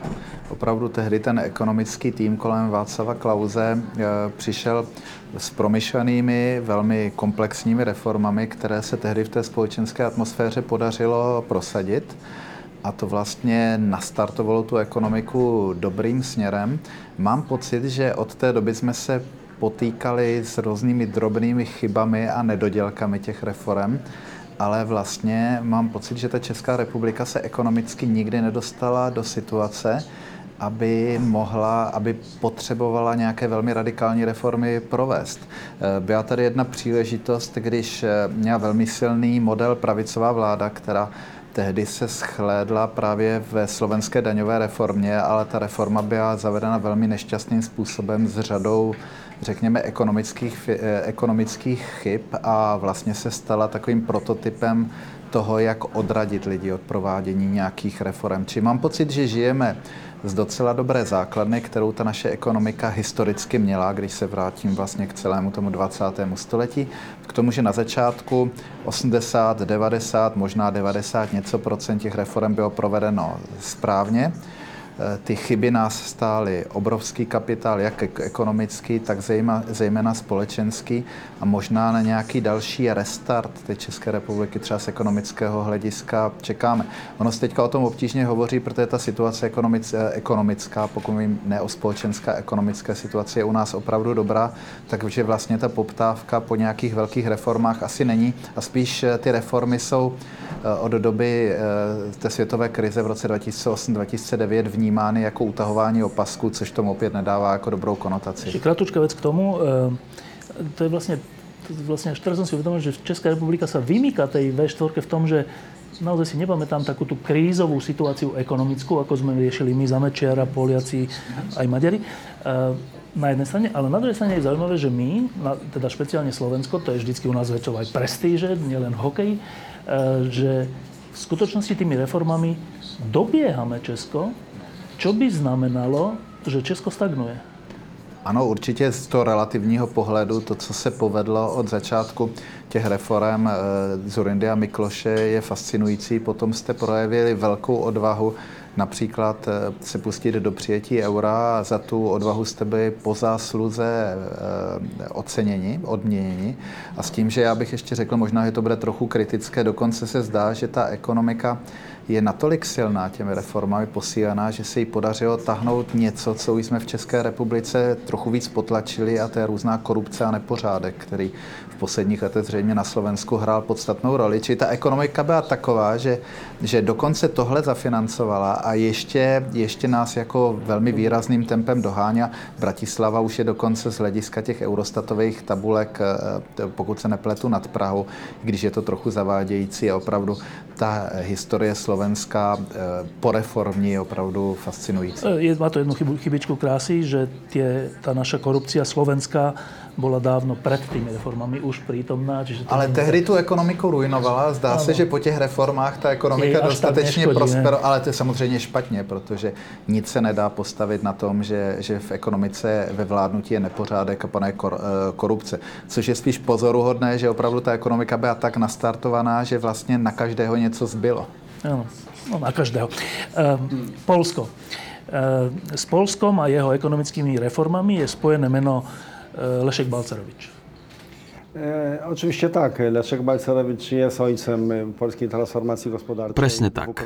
Lešek Balcerovič je otec polskej ekonomickej transformácie. Dvakrát bol vicepremiérom, potom ministrom financií a aj prezidentom Polskej národnej banky. Keď sa dostal do funkcie, pre krajinu to bol zlomový moment. Väčšina ekonomických zmien, ktoré teraz pociťujeme, vyplývajú zo zavedenia jeho nápadov do praxe a z práce jeho týmu. Všetky vlády, ktoré nasledovali po ňom, tieto jeho zmeny nejako výrazne nenarušili. Rozhodnutia ďalších vlád, v ktorých sedeli takí prominentní ministri financí ako Marek Belka, Grzegor Školotko či Jaroslav Balc, viedli len k nárastu deficitu a zvyšovaniu polského dlhu. Samozrejme, Poľsku pomohol fakt, že sme vstúpili do Európskej únie a výhodné podmienky pre export nám poskytli základ pre veľký rast. Počas krízy v rokoch 2008 až 2012 našťastie minister Rostocký z Tuskovho kabinetu neurobil žiadne hlúpe rozhodnutia. A bol by som mu veľmi vďačný už len za to, že situáciu nezhoršil. Súčasná vláda, ktorá je pri moci už dva roky, ťaží z toho, čo sa urobilo predtým. Ale ich nacionalizačné a centralizačné snaženia vyzerajú celkom nebezpečne. Pokiaľ ide o Bielorusko, tam mám troška ja problém, lebo e, my tu v strednej Európe sme o Bielorusku v predošlých rokoch dosť hovorili. Dokonca boli aj z Českej republiky, aj zo Slovenska všelijaké iniciatívy na pomoc Bielorusku. Chodili tam ľudia, novinári, všeličo. Potom to prestalo, asi v situácii, keď prestala byť nádej, že by ten Lukašenko mohol prehrať. O tomto sme vedeli, že čo s demokraciou, aká je tam deficit, aká je tam vláda jednej strany a tak. Ale že pamätáte si niečo o bieloruskej ekonomike? Tak přes Mezinárodní měnový fond jako poměrně často, protože svého času my jsme dokonce byli v jedné skupině, ale určitě to nebylo velké téma, protože to větší téma by politické povedať, že jedno veto, že čo by sme povedali, čo, čo máte v hlave, že bieloruská ekonomika? No, zaostává samozřejmě, ale nevím, jestli je to ten správný, ten správný popisek. Tak, čo je to bieloruská ekonomika? Uh, tak uh, можно, конечно, skardиться, что na всех takých передачах, diskusiách... No už mohol by som sa posťažovať, že vo všetkých podobných diskusiách alebo v televíziách každý diskutuje o reformách, ktoré sa v ich krajinách dejú. A my sa stále nejako snažíme vysvetliť, prečo v Bielorusku žiadnych reforiem nie. Je to dosť zvláštna krajina. Človek sa môže stiažovať alebo aj byť hrdý na to, že žije v tak unikátnej diktátorskej krajine. Bielorusko sa dlho považovalo za poslednú európsku diktatúru, No čím viac idete na východ od Bieloruska, tým je diktatúra silnejšia. V tomto porovnávaní vyzerá diktatúra u nás trochu priateľnejšie. Navyše, Minský protokol, ktorý má za cieľ vyriešiť situáciu na Donbase, sa podpísal v Bielorusku. Takže už nie sme úplne diktátorskou krajinou. V každom prípade stále nemáme nejaké ekonomické reformy. Poznáte tú frázu, ktorá má rôzne podoby v každej krajine. Kde končia peniaze, začínajú reformy. Bielorusko však celý čas dostávalo peniaze od Ruska, ako odmenu za naše geopolitické smerovanie, za rolu verného ruského spojenca, za to, že sme vojenský aj politický nárazník, ako by polostrov vklinený do Európy. Moskva za to všetko platila. Teraz je situácia iná. Ako povedal ruský premiér Medvedev, peniaze už nie sú, ale opatrujte sa. Je to jeho legendárna veta. Povedal ju ruským dôchodcom. To isté teraz Rusko hovorí Bielorusku. Máme pre vás menej a menej peňazí. A paradoxne práve fakt, že Rusko nám teraz môže dať stále menej peňazí, povzbudzuje diskusie o možných bieloruských reformách. Vraciam sa teda späť k výroku. Kde končia peniaze, začínajú reformy. Ale aké reformy? O tomto sa dá diskutovať. Analytici, publicisti a opoziční politici sa zhodujú na tom, že Lukašenko sa celé tie roky vyhýbal štrukturálnym ekonomickým reformám, keďže vedel, že by mohli podkopať jeho moc. Teraz je Lukašenko na vrchole. On sám, jediný oligarcha, jediný šéf. Nechce dopustiť, aby sa objavili nové sily, skupiny, iní oligarchovia, ktorí by na súčasnú vládu vytvárali tlak. Pre neho je výhodnejšia slabá ekonomika, ktorá je však pod jeho kontrolou. Čím silnejšia a diverzifikovanejšia bude ekonomika s rozličnými zdrojmi, tým je to pre neho nebezpečnejšie. Znamená, že hovoríte o tom, že bieloruská ekonomika, alebo teda život v Bielorusku je, e, sa dá charakterizovať slovom chudoba?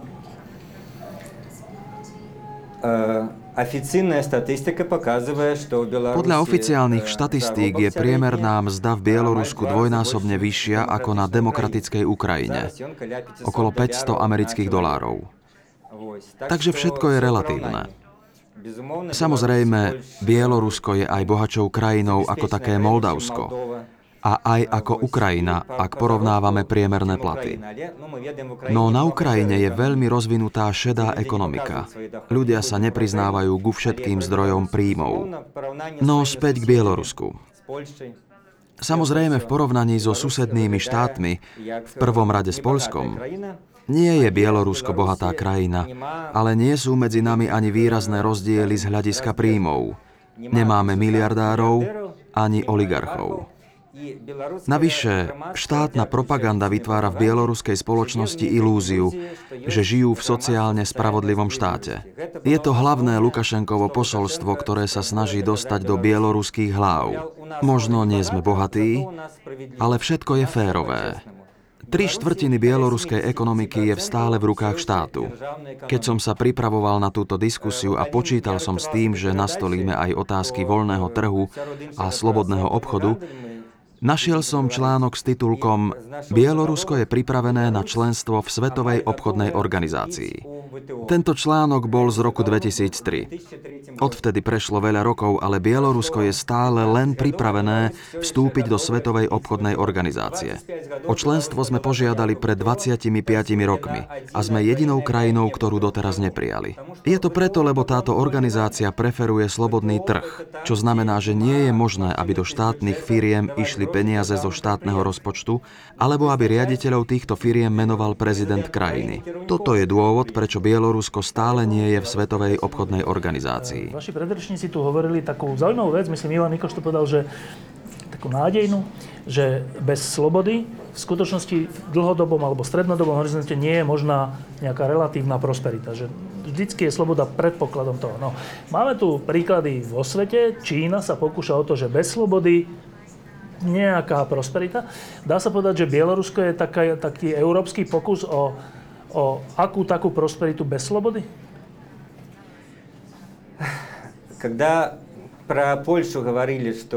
Keď sme sa rozprávali o Polsku, spomenuli sme šokovú terapiu, ktorá slávila úspech. V Bielorusku máme pojem šok bez terapie. A tento pojem používame preto, lebo za posledných 5 rokov nám klesol hrubý domáci produkt, klesli nám príjmy a priemerné mzdy. Priemerná mzda je teraz nižšia v porovnaní s rokom 2010. Pred voľbami sa Lukašenko snažil, aby sa mzda zvýšila na 500 dolárov, no teraz, v roku 2018, máme 450 dolárov a úroveň 500 dolárov sa dosiahnuť nepodarilo. Stratili sme 8 rokov. Stratila ich naša ekonomika a prosperita. Bielorusi vidia, ako si žijú ich susedia, keďže navštevujú mnohé krajiny. Veľa čítajú a tým pádom sú stále viac sklamaní. Máme aj veľa migrantov. Kým predtým väčšina ľudí migrovala do Ruska, teraz z ekonomických dôvodov uprednostňujú Polsko či Litvu. Teraz už nikto nehovorí, že v Bielorusku je všetko v poriadku. Ľudia majú na bieloruskú ekonomiku kritický pohľad. Keď vás tu mám troch ľudí, ktorí sa zaoberajú ekonomikou, mám jednu takú otázku, na ktorú neviem nájsť odpoveď. V tých 90. rokoch, jak padol komunizmus, tak v Polsku, v Maďarsku, v Československu vtedy sme veľmi riešili také tie ekonomické základné veci. Aké máme mať dane, aký máme mať dôchodkový systém, či máme mať zdravotníctvo aj platené, alebo má byť v úvodzovkách zadarmo, či školstvo má byť v úvodzovkách zadarmo. Proste všetko sme to strašne aj zvášnivo riešili. A teraz strich 2018 a ja nemám pocit, že v Česku sa tieto témy riešia, na Slovensku tiež nie, v Polsku tiež nie, že ako keby sa, ako keby sa stratili ekonomické témy z verejnej diskusie. Mám, mám milný dojem? Moim zdaniem mylí się pan. E, Podľa mňa sa mýlite. Samozrejme, že to je stále témou politických diskusí. E, Či by zdravotná starostlivosť mala byť zadarmo alebo nie? Mali by sa dôchodky zdaňovať? Aká má byť minimálna mzda? Mala by vôbec existovať minimálna mzda? Bez pochyby sa o tom stále debatuje. E, dotyczący ładu ekonomicznego. V každom prípade máme určitú víziu ekonomického systému, štátnej účasti na ekonomike a o vplyve súkromného sektora v niektorých oblastiach. Podľa môjho názoru sa ale zmenila perspektíva. Nakoniec dalo sa čakať, že po 30-ročnej skúsenosti budeme vidieť rozličné riešenia a spôsoby, ako zavádzať reformy. Už ste sa na to pýtali kolegu z Bieloruska. Ako povedal, nemôže byť len jedno jediné riešenie. Reformy môžu byť rozdielne. Naše skúsenosti sa veľmi odlišujú. V Európe fungujú mnohé modely, škandinávsky, nemecký, francúzsky, grécky. Myslím si, že máme bohaté skúsenosti. A v každom slobodnom modeli je v nejakej miere zapojený sociálny, štátny a spolupracujúci prvok. Práve na ten spolupracujúci zabúdame. Máme americký protekcionizmus a totalitný systém v Číne. Funguje to. Bielorusko môže paradoxne ťažiť práve z toho, že teraz už vedia, že neexistuje len jeden úspešný scenár. Bielorusko má voľné ruky. Môže si vybrať z rôznych riešení. Môže sa poučiť z mnohých skúseností. Závisí to od toho, čo chce spoločnosť. Jasné, ak sa v Bielorusku spustia reformy, americký libertariánsky model nebude fungovať. Skôr by to bolo niečo v štýle sociálneho štátu v Škandinávii či v Nemecku. Bielorusi, podobne ako Nemci, majú radi poriadok. Dobre, čiže, čiže náš polský priateľ hovorí, že v Polsku predsa len ekonomické témy sú dôležité vo verejnej diskusii. V Česku? No některé jsou, ale mám pocit, že to nejsou ty důležité a já mám pocit, že občas té debaty ekonomické je moc a nezbývá eh, na debatu o věcech, které jsou eh, možná mnohem závažnější. Je to otázka hodnotové orientace, toho vlastně, kam směřujeme, eh, o třeba rozdělování bohatství ve společnosti a tak dále. Ale jinak k té vaší otázce, já mám pocit, že absolutně chybí odvaha některá velká témata otvírat. Třeba jste zmiňoval školné. Já bych možná uvedl jiný případ. Jedna naše vláda se pokusila o velmi mírnou reformu důchodového systému. Její opoziční strana e, zvolila toto jako jedno zásadní téma, že ji zruší. Čili to vypadá, že, že odvaha, ano, vypadá to, že odvaha je po zásluze potrestána. A pak jako to téma ekonomické se projevuje takovými věcmi, jako když náš premiér eh, přišel s tím a možná ještě stále na tom trvá, že zlevní, sníží DPH na pivo v hospodě.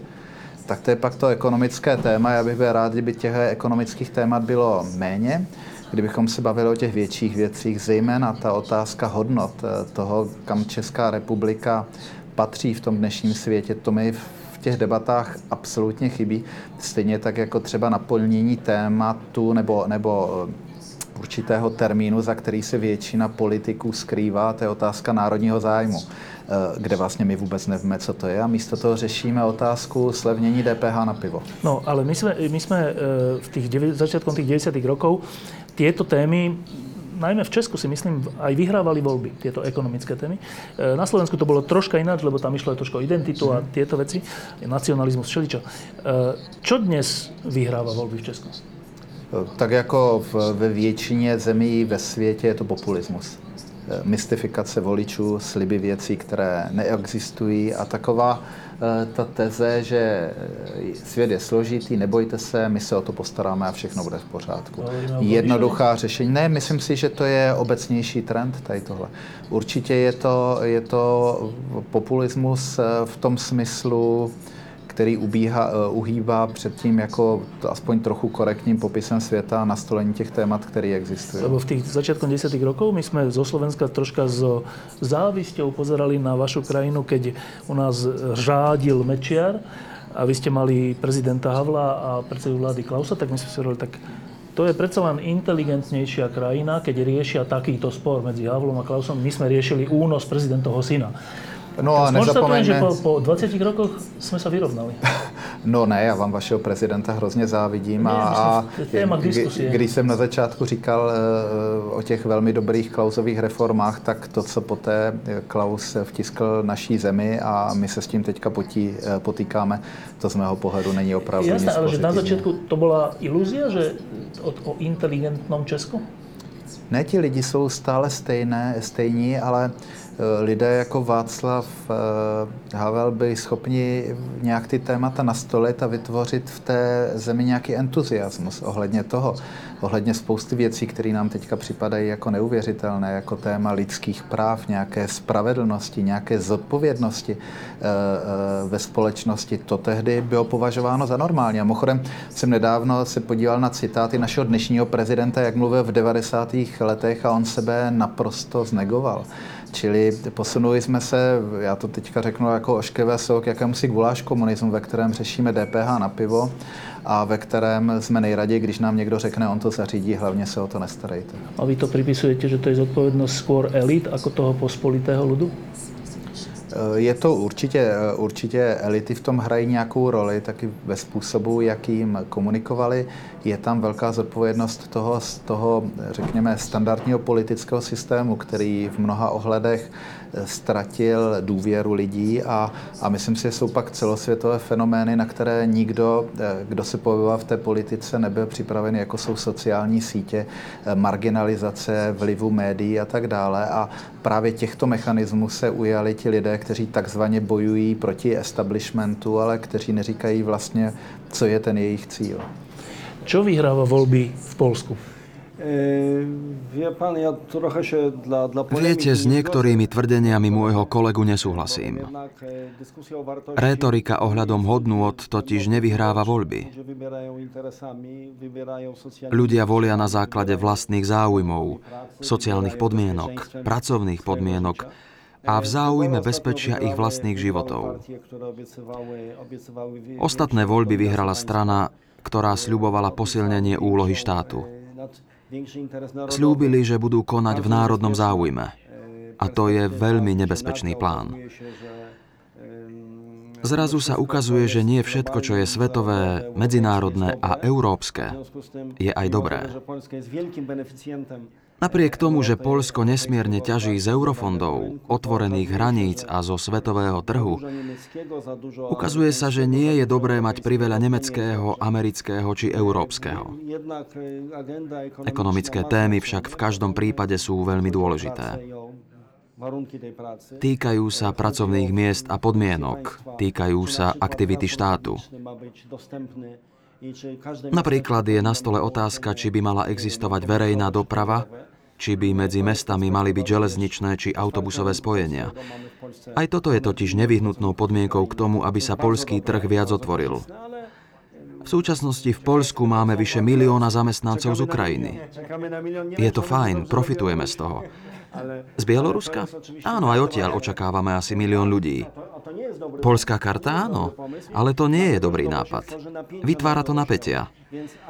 Je to teda práve ekonomická agenda, ekonomické problémy a otázky pracovných podmienok či kapitálu v bankovom sektore, v ktorom pracujem. Práve toto sú témy, na ktorých záleží vo voľbách. Keď to sledujem tak zvonka, tak sa mi zdá, že v Polsku sa úspešne uplatnila taká taktika, že vyhrať voľby tým, že rozdelím národ. Poznáte to slávne príslovie divide et impera. Rozdeľuj a panuj. Vzniklo pred stovkami rokov. Znamená to, že riadite konflikty medzi sociálnymi skupinami. Ale ako sa, ja, ja rozumiem, ale ako sa, ako sa mohlo hrdý a históriou skúsený polský národ, ako sa ho mohlo podariť jednému Kaczyńskiemu takto rozdeliť? Wie pan, to, to przesada z tym jednym Kaczyńskim, to jest oczywiście określona koniunktura. S Kaczyńským to preháňate. Je to zhoda okolností. Pravicová liberálna strana bola pri vláde posledných 8 rokov. Stratila efektivitu. Nehnevajte sa, ale voliči boli úplne znudení. Dzielić na tych beneficjentów i na tych pokrzywdzonych, na tych starych... Preto musel niekto prísť a pustiť sa do rozdeľovania spoločnosti. Kto tým trpí? Mládež a postarší ľudia, tí kozmopolitní Európania. Polský národ je však veľmi jednoliatý, homogénny. Skoro 100% z nás sú Poliaci. Toto je dôvod, prečo nám nie je úplne jasný koncept diverzity, rozmanitosti, ktorej je plná celá Európska únia. A toto je aj vysvetlenie toho, prečo dostala toľko podpory strana s najjednoduchším programom. Ak sa nemýlim, v čase ekonomickej krízy v roku 2008 mali pokles HDP všetky európske krajiny od Francúzska až po Nemecko. Len Poľsko ukazovala pozitívny vývoj. Áno, bol to dôsledok toho, že sme v roku 2004 vstúpili do Európskej únie. Predchádzajúca vláda zanechala v rozpočte niekoľko miliardovú rezervu. Často sa na to zabúda. Kačinského vláda v rokoch 2005 až 2007 a vláda Donalda Tuska na začiatku krízy dokázali udržať náš pozitívny ekonomický vývoj. Ale dovolte mi zopakovať, že Poľsko malo šťastie, že vstúpilo do únie v správnom čase a za najlepších podmienok asi by som sa rúhal, alebo je úplne zlá otázka, že čo rozhoduje voľby v Bielorusku. Keďže v Bielorusku voľby dopadajú stále rovnako, uh, Lukašenka vyhráva z 90%? Alebo ne, ne, ne, ne. 80? 80-70. No. Čiže tam asi nie je na, na mieste otázka, že čo, čo vyhráva voľby, ale že prečo je Lukašenko stále víťazom? Ну, перш за все, першее слово, что я повинен сказать, что в Беларуси нема выборов. Musíme si hneď na začiatku povedať, že v Bielorusku nie sú voľby. Toto tvrdenie nie je len nejaký mýtus, ktorý si vymyslela opozícia. Je to jednoducho tak. Voľby nie sú demokratické ani transparentné. Ako si Lukašenko povie, taký výsledok dosiahne. Hanbí sa určiť svoje volebné víťazstvo na 90%, ale už nemá problém prisvojiť si 80-percentnú podporu. Nevylučuje to, že v skutočnosti má podporu asi 30-35% ľudí, maximálne 45 a pred voľbami možno až 50% občanov. Prečo? To je náročná otázka.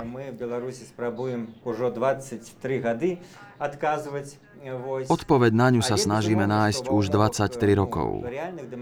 Ak by voľby boli férové a demokratické, zrejme by nevyhral. Ak by tam teda boli ďalší kandidáti, ktorí by mohli rozbehnúť vlastnú kampaň. Politickú situáciu výrazne ovplyvnilo aj zmiznutie lídrov bieloruskej opozície na konci 90. rokov. Síce sa to nazýva tak, že zmizli, ale my vieme, že ich zabili.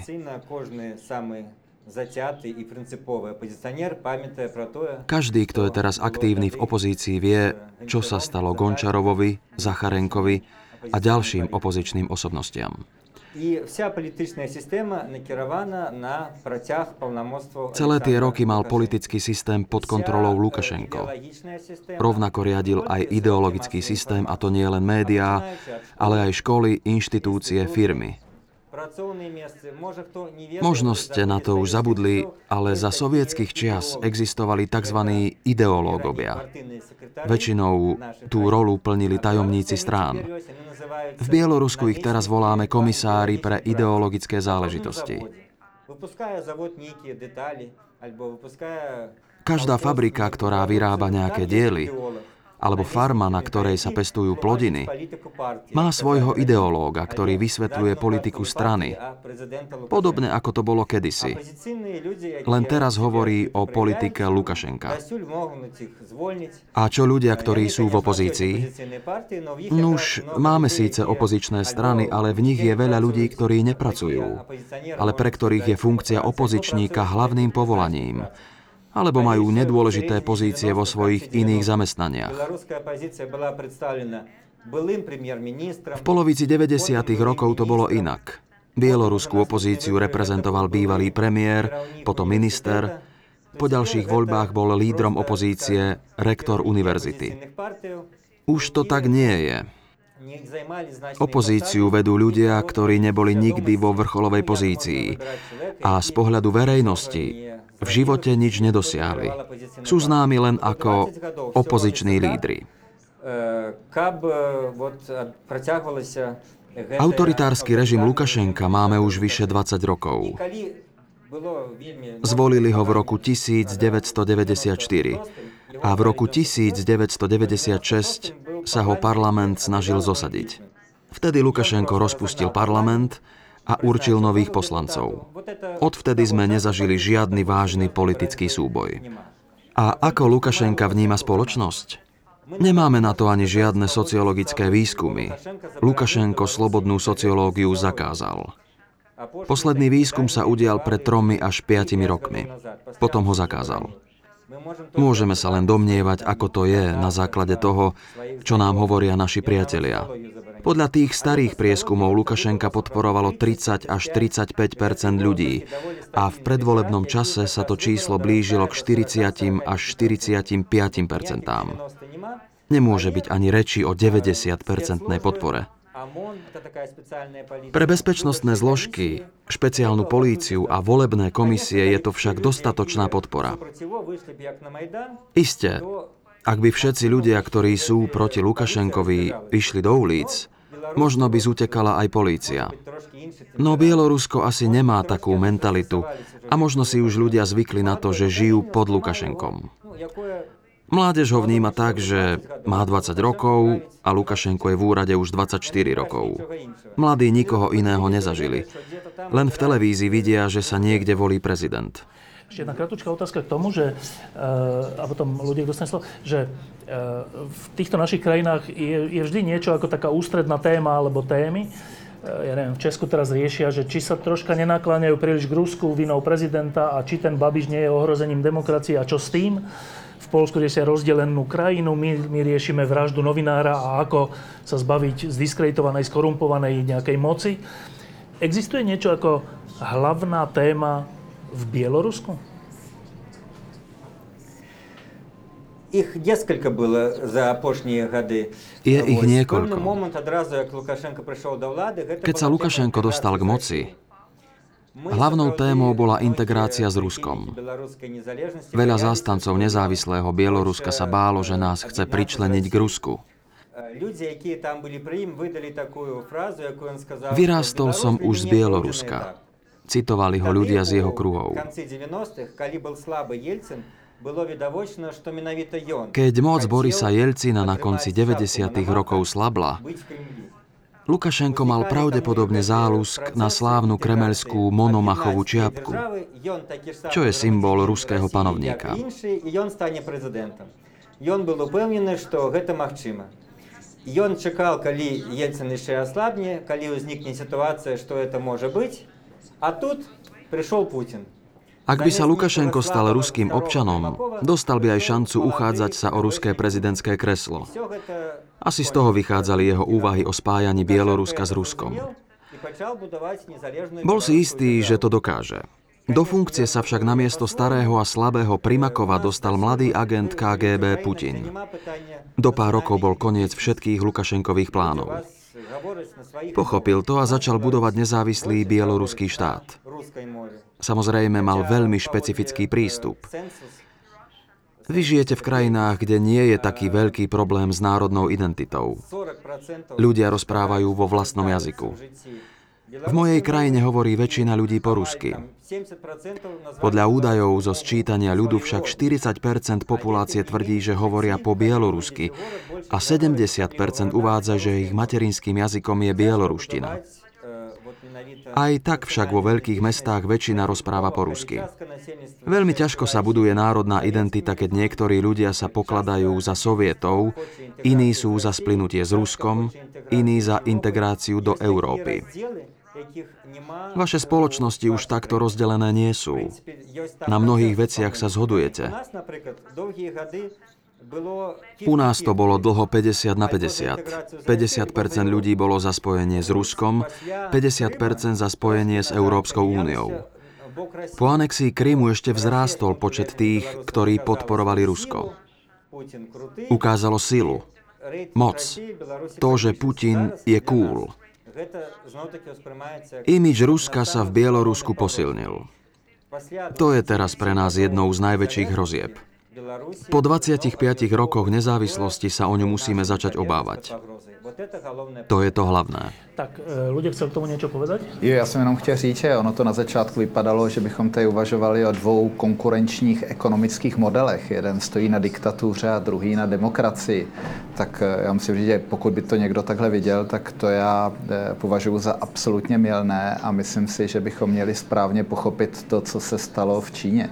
Čína byla nesmírně chudá země, která využila svých obrovských hodnot a jejich technokrati, ti komunisté si počínali dobře, ale třeba zrovna cestou sem v letadle jsem četl článek, který když porovnává to, co se povedlo za tu dobu Korejcům nebo Tajvancům, tak to velmi relativizuje ten výsledek. Čili já myslím, že bavit se o nějakých ekonomických reformách a růžové budoucnosti zemi, která je ovládána diktaturou, ve které neexistují základní svobody, neexistuje tam žádný korektiv ve formě například svobodného tisku, nějakých analytiků, kteří kriticky hodnotí to, jak se té zemi daří, tak tady prostě ta diskuze končí a nějaká, nějaká růžová budoucnost se prostě bude velmi obtížně konat, pokud hold co do okolností to není země, která zjistila, že pod většinou jeho území je zlato, které se dá vytěžit.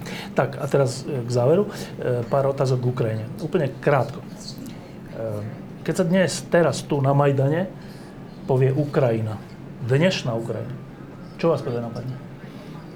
Takže je to příležitost, která se může naplnit, protože je tady obrovská energie lidí, je tady velký potenciál téhle země a myslím si, že Ukrajina do určité míry našla ty správné partnery, což je podle mě Evropská unie, ale zároveň je to něco nesmírně složitého. Na jednu stranu je tady problém s Ruskem sponzorovanou válkou, která zřejmě tuto zemi oslabuje v rozsahu, který si my absolutně, ale absolutně nedovedeme představit. A druhá věc jsou asi problémy s vládnutím, které asi by člověk musel být víc expert, který by tady byl uvnitř, aby je přesně uměl posoudit, ale navenek tu zemi omezují. Čili výsledkem toho je, že když se podíváme na ekonomická čísla, tak i přes určité zlepšení tahle země prostě potřebuje růst víc než dvěmi procenty a je možné, a to je vlastně to největší riziko, proto já jsem na začátku říkal, nesoustředíme se jenom na ty čísla, na tu ekonomiku, Myslím si, že je potřeba, aby ti lidé v té zemi měli pocit, že ta země jim něco dává. Oni něco dávají a ona jim něco dává. A já jenom doufám, že ten entuziasmus, který velká část společnosti tady má, tady zůstane a překlene ty doby, kdy to ještě nebude tak dobré a díky tomu se snad dostaví doby, kdy to bude lepší. Ty povedali, že, to je, že vás prvé napadne, že príležitosť. Příležitost k čemu? Příležitost ke zlepšení. Příležitost k tomu, kde by Ukrajina mohla být. A ta příležitost je hodně spojená se vztahy s tím západním, západním demokratickým směrem. Samozřejmě, že ty věci jdou hrozně pomalu a určitě Ukrajinci by si dovedli představit těsnější vztahy, snadnější přístup na společný trh. To je dané nějakými politickými omezeními, nějakou politickou realitou a myslím, že tady je možnost toto využít. Čo napadne Poliaka, keď sa povie Ukrajina? Ja powiem tak, to jest wielki kraj, terytorialnie. Je to obrovská krajina aj z hľadiska počtu obyvateľov, aj veľkosti územia. Má silnú občianskú spoločnosť, ktorá po 30 rokoch už vie, čo všetko sa môže stať. Štát je slabý, nedokáže inštitucionálne ani organizačne fungovať. Štátu chýba efektivita. Napriek tomu, že tu je demokracia, mnoho rôznych politických strán a všetky potrebné formálne procesy, Ukrajina premárnila veľa príležitostí. Pamätám si, ako som bol ako štátny tajomník na stretnutí stredoeurópskych krajín. Keď tu prezident Kvašnevský rečnil počas oranžovej revolúcie, zdalo sa, že všetci sú odhodlaní a zjednotení. Po 14 rokoch sme na úplne inom mieste. Ukrajina sa spája s démonmi nacionalizmu. S tým polským, ukrajinským, maďarským, aj s ruským.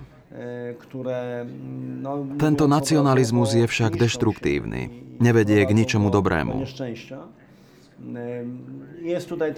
Svoju zodpovednosť za to nesú aj krajiny Európskej únie a NATO ktoré príliš veľa nasľubovali. Ak by v roku 2014 nechýbal jeden jediný podpis, Ukrajina by mohla vstúpiť do Európskej únie. Dnes to však znie ako vtip a vyvoláva to zmetok. Vstup nebol v pláne. Mnohé dôležité veci neboli pripravené. A teraz tu máme takúto tragédiu. Bohužiaľ, premrhalo sa veľa príležitostí a šancí. A ak moji kolegovia povedia, že pohár je poloplný, ja hovorím, že je poloprázdny. A že Ukrajina musí urobiť ešte strašne veľa práce, aby sa sny, o ktorých sa hovorilo na tomto námestí, stali skutočnosťou. Typujem, že keď Bielorusovi poviem Ukrajina, tak ho napadne slovo, že nádej. Áno? E, tak, напевно, ale nie, vo всіх, nie dla всіх Білорусів.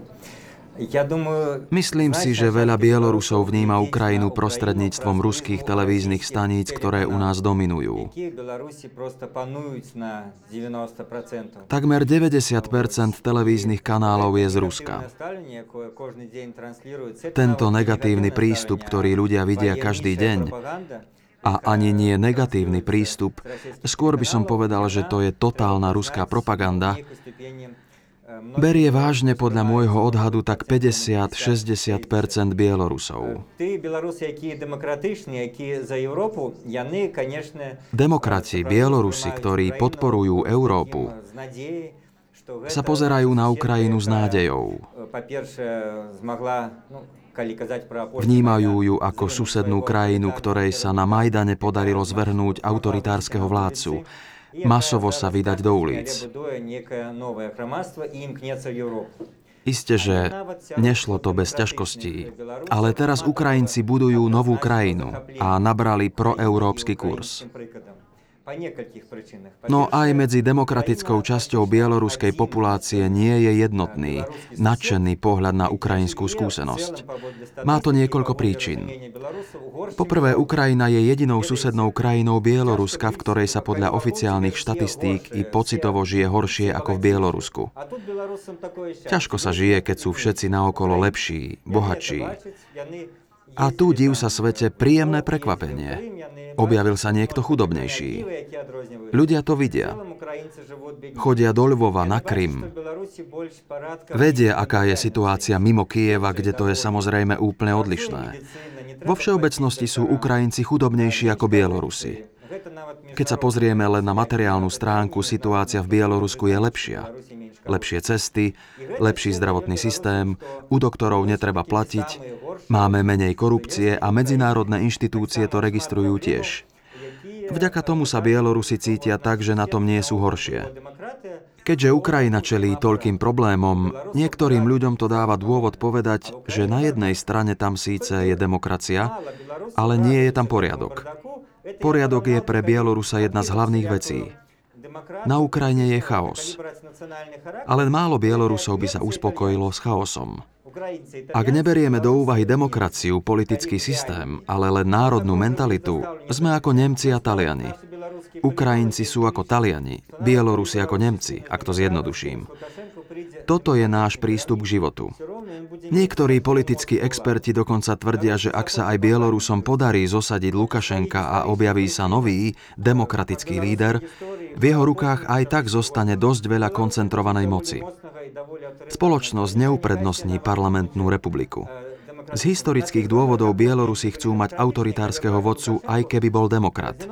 V ostatných demokratických voľbách, keď zvíťazil Lukašenko, mal dobrý výsledok demokrat Pozniak, ktorý bol nacionalista.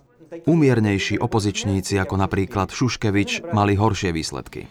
Tak e, ľudia už bude za chvíľku musieť ísť na lietadlo, tak vám dám poslednú otázku a poprosím vás, aby ste odpovedali krátko. A teraz to bude o vašich krajinách. Keď sa povie tak začneme Bieloruskom. Keď sa povie krátko, keď sa povie Bielorusko. Čo, čo vás prvé napadne? Alexievič. Nobelівський лауреат по Svetlana Alexievičová, nositeľka Nobelovej ceny za literatúru. Máme takúto osobnosť a naši susedia, Litovci či Ukrajinci ju nemajú.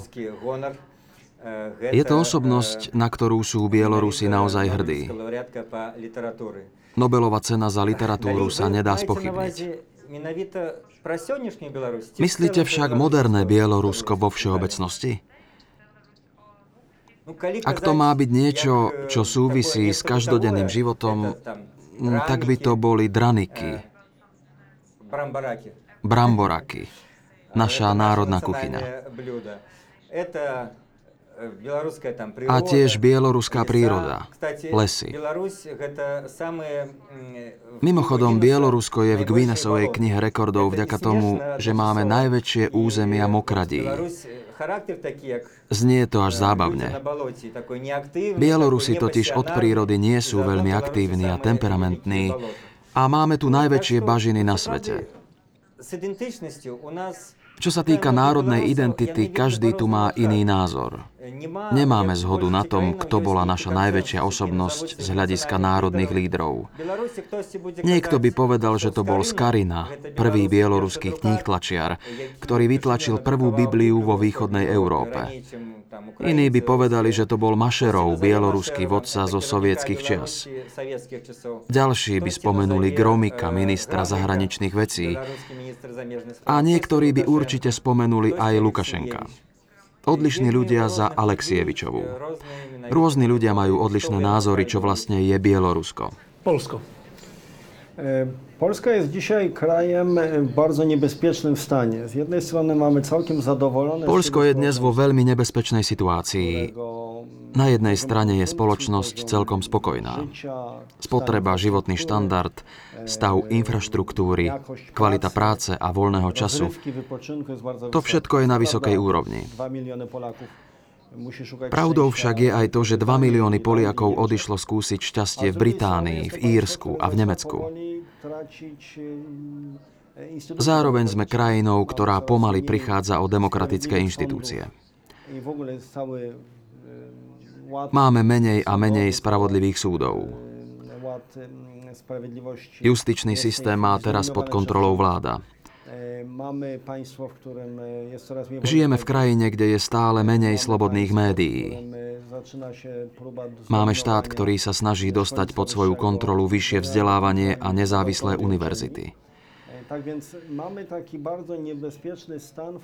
Je to naozaj nebezpečná situácia, ak vezmeme do úvahy to, že sme členská krajina Európskej únie a NATO a že sme volali po reformách. Jedného dňa príde moment, keď sa zastaví prívod kyslíka a my si to ani nevšimneme. Istý známy príbeh hovorí o tom, ako sa jedna žaba ocitla vo vode a ani nepochopila, že ju práve varia. Sme v situácii, keď Európska únia, Európsky parlament a Európska komisia nebudú hodnotiť európske hodnoty v Poľsku, na základe ktorých sme do únie pred 15 rokmi vstúpili. Toto je znepokojujúce.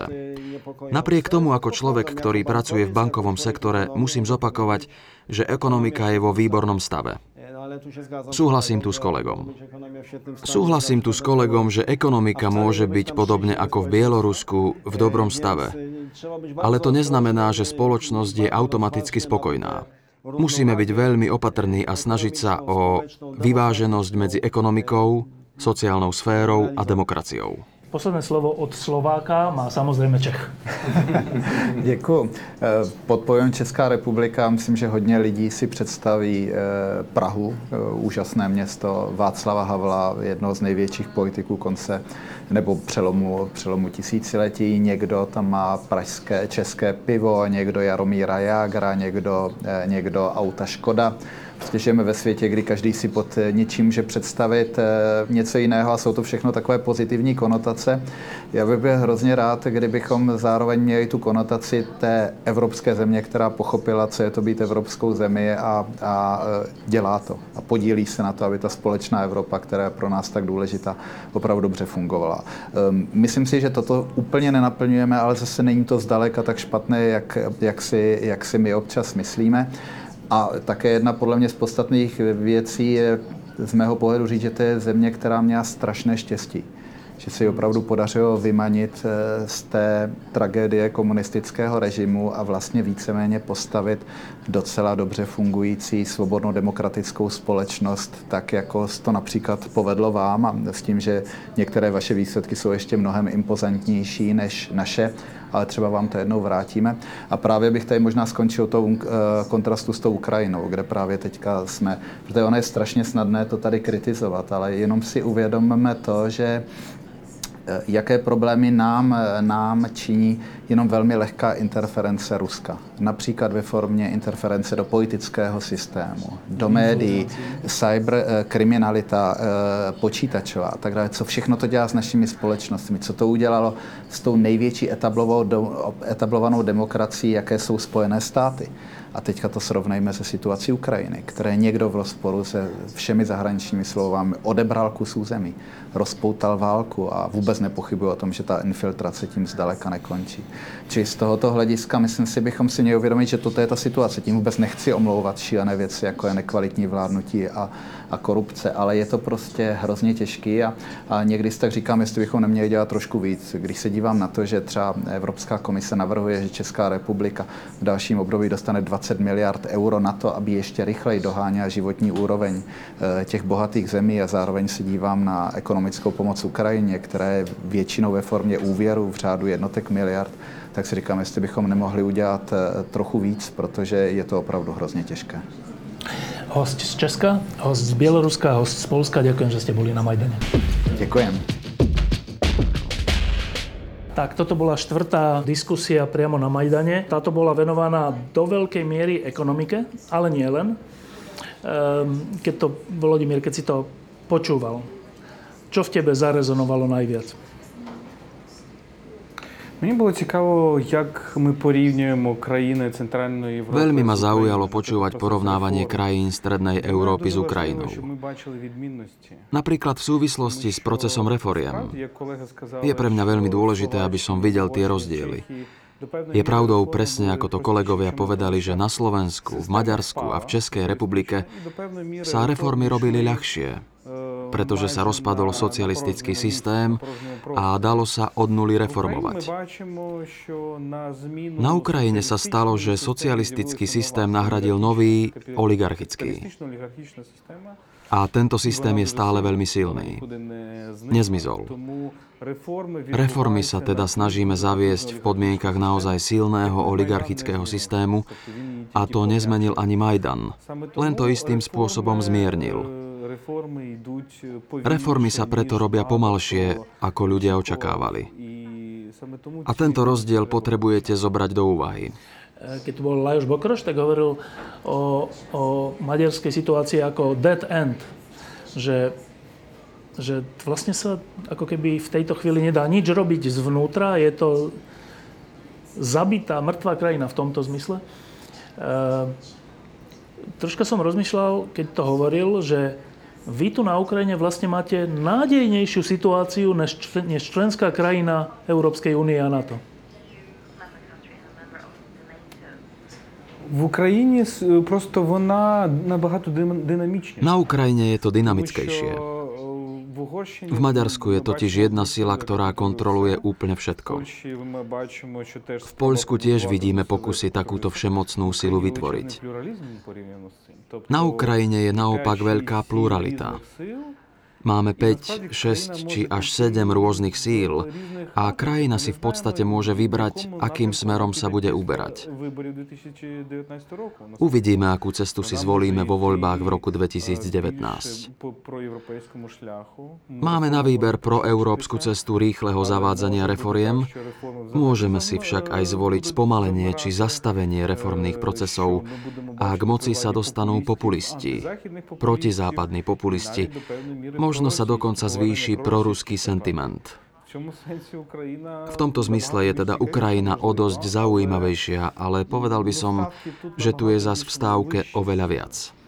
Veľmi zaujímavé bolo, bola poznámka bieloruského e, kolegu, ktorý povedal, že v Bielorusku veľa ľudí sa pozrie na Ukrajinu, že fajn, nie sme na tom najhoršie, Ukrajina je na tom horšie. To ma troška prekvapilo. Ukrajina je na tom horšie ako Bielorusko? Якщо, якщо, говорити, якщо говорити про політику, Ak sa bavíme o politike, tak Ukrajina je samozrejme demokratickejšou krajinou. Ale ak hovoríme o sociálnej a ekonomickej situácii, tak áno, je to jeden z veľkých problémov reforiem, ktoré zavádzame. Naše úspešné reformy, možno s výnimkou reformy polície, sa totiž udiali na makroekonomickej úrovni. Zreformovali sme energetický sektor, ale cítia to aj obyčajní ľudia? Oni vidia len vyššie ceny za plyn. Hovoríme o reforme verejného obstarávania, ale cítia to občania? Vidia len vyššie ceny, dramatický nárast cien. Pre mnohých ľudí je sociálna a ekonomická situácia ešte horšia ako za Janukoviča. Preto sa na reformy pozerám kriticky, keďže zanedbávajú prosperitu spoločnosti. Niekoľko výborných vecí sa však na makroekonomickej úrovni naozaj podarilo. Vďaka ním sa krajina stabilizovala, na blahobyt občanov sa však už hľadelo menej. Práve na toto sa ale sústredia populisti, keďže ich ponuka riešení je veľmi jednoduchá. Ivan Mikloš e, zo Slovenska, ktorý je poradcom e, vášho premiéra, e, povedal, že za, posledných, za posledné 4 roky sa robilo viac na Ukrajine ako za predošlých 20 rokov na jednej strane, ale že na druhej strane veľa vecí bolo nedokončených alebo pomalých a pomenoval dve, ktoré ma prekvapili. Privatizácia a pôda. Prečo je problém s privatizáciou a s pôdou? Я з Іваном абсолютно погоджуюся. Тобто, ми з одного боку бачимо за останні 4 роки більше реформ, ніж за 25, a z іншого боку багато реформ не S Ivanom úplne súhlasím. Na jednej strane sme za posledné 4 roky zaviedli viac reforiem ako za ostatných 25 rokov. Na druhej strane sa veľa reforiem nedotiahlo do konca. So súkromným vlastníctvom pôdy je naozaj veľký problém. Tvrdíme, že keď farmári budú vlastniť pôdu, budú mať viac zdrojov, keďže dostanú šancu pôdu predať alebo prenajímať. Momentálne je to tak, že v pôdohospodárstve dominujú veľké holdingy, ktoré pôdu jednoducho len prenajímajú. Keď však idete do regiónov a rozprávate sa s obyčajnými ľuďmi, uvidíte, ako veľmi sú proti tejto reforme, proti trhu s pôdou.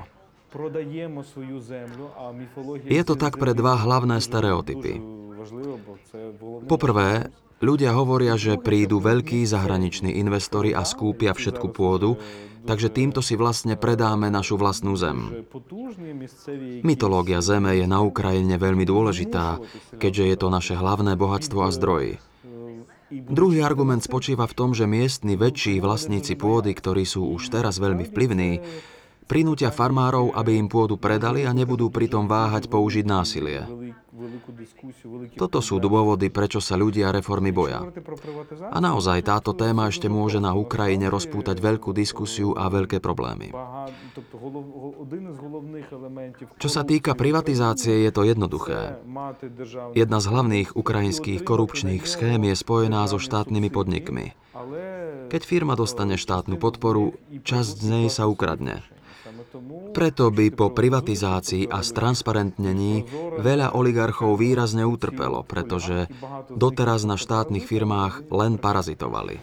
Posledná vec, Ludek Niedermayer z Česka, keď som sa opýtal, že čo ho napadne, keď sa povie Ukrajina dnes, tak povedal, že príležitosť. Čo je veľmi nádejné.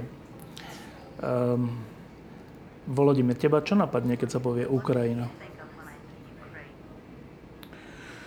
Я думаю, звичайно, про, про те, що це можливості, але я також думаю, що... Samozrejme, aj ja si pomyslím na príležitosti, ale mám na mysli aj to, že história Ukrajiny je históriou krajiny na hraniciach.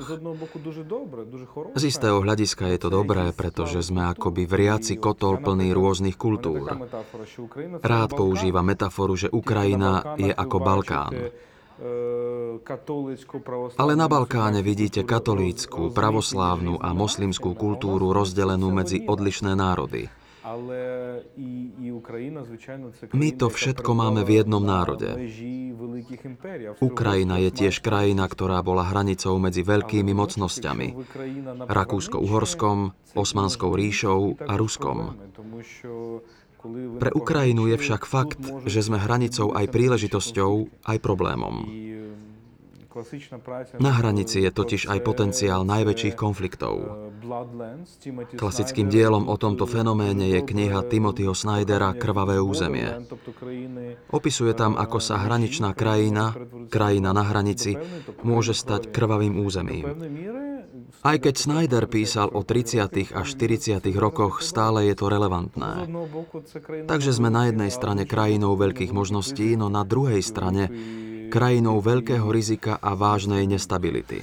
Keď pred 4 rokmi sa tu za nami diel Majdan a celý ten boj a zomieranie ľudí, a keď sa to podarilo, tak e, vznikla nádej. Po 4 rokoch je tvoja nádej rovnaká, väčšia alebo menšia? Для мене вона так само велика. Pre mňa nádej zostáva stále silná. V mojich očiach sa to javí tak, že všetko, čo prišlo po Majdane, ukázalo, aká to bola vážna a dôležitá udalosť. Rusko to vyhodnotilo ako udalosť, ktorá je namierená proti ním. Preto na nás zautočili. Takže aj pre Rusov to bola vážna vec, až taká vážna, že neváhali zobrať na seba rolu agresora. Isté, že teraz vidíme, že Majdan sa snažil zmeniť všetko naraz. Systém má však nejakú zotrvačnosť. Musíme teda viac rozmýšľať v dlhodobej perspektíve. Musíme hľadieť na náš vývoj ako na evolúciu, pokračujúci proces. Našim najväčším nepriateľom je pritom sklamanie a frustrácia. Sklamanie a frustrácia sú na Ukrajine, ale aj v Európe, keď sa pozeráte na Ukrajinu. S týmito pocitmi musíme bojovať.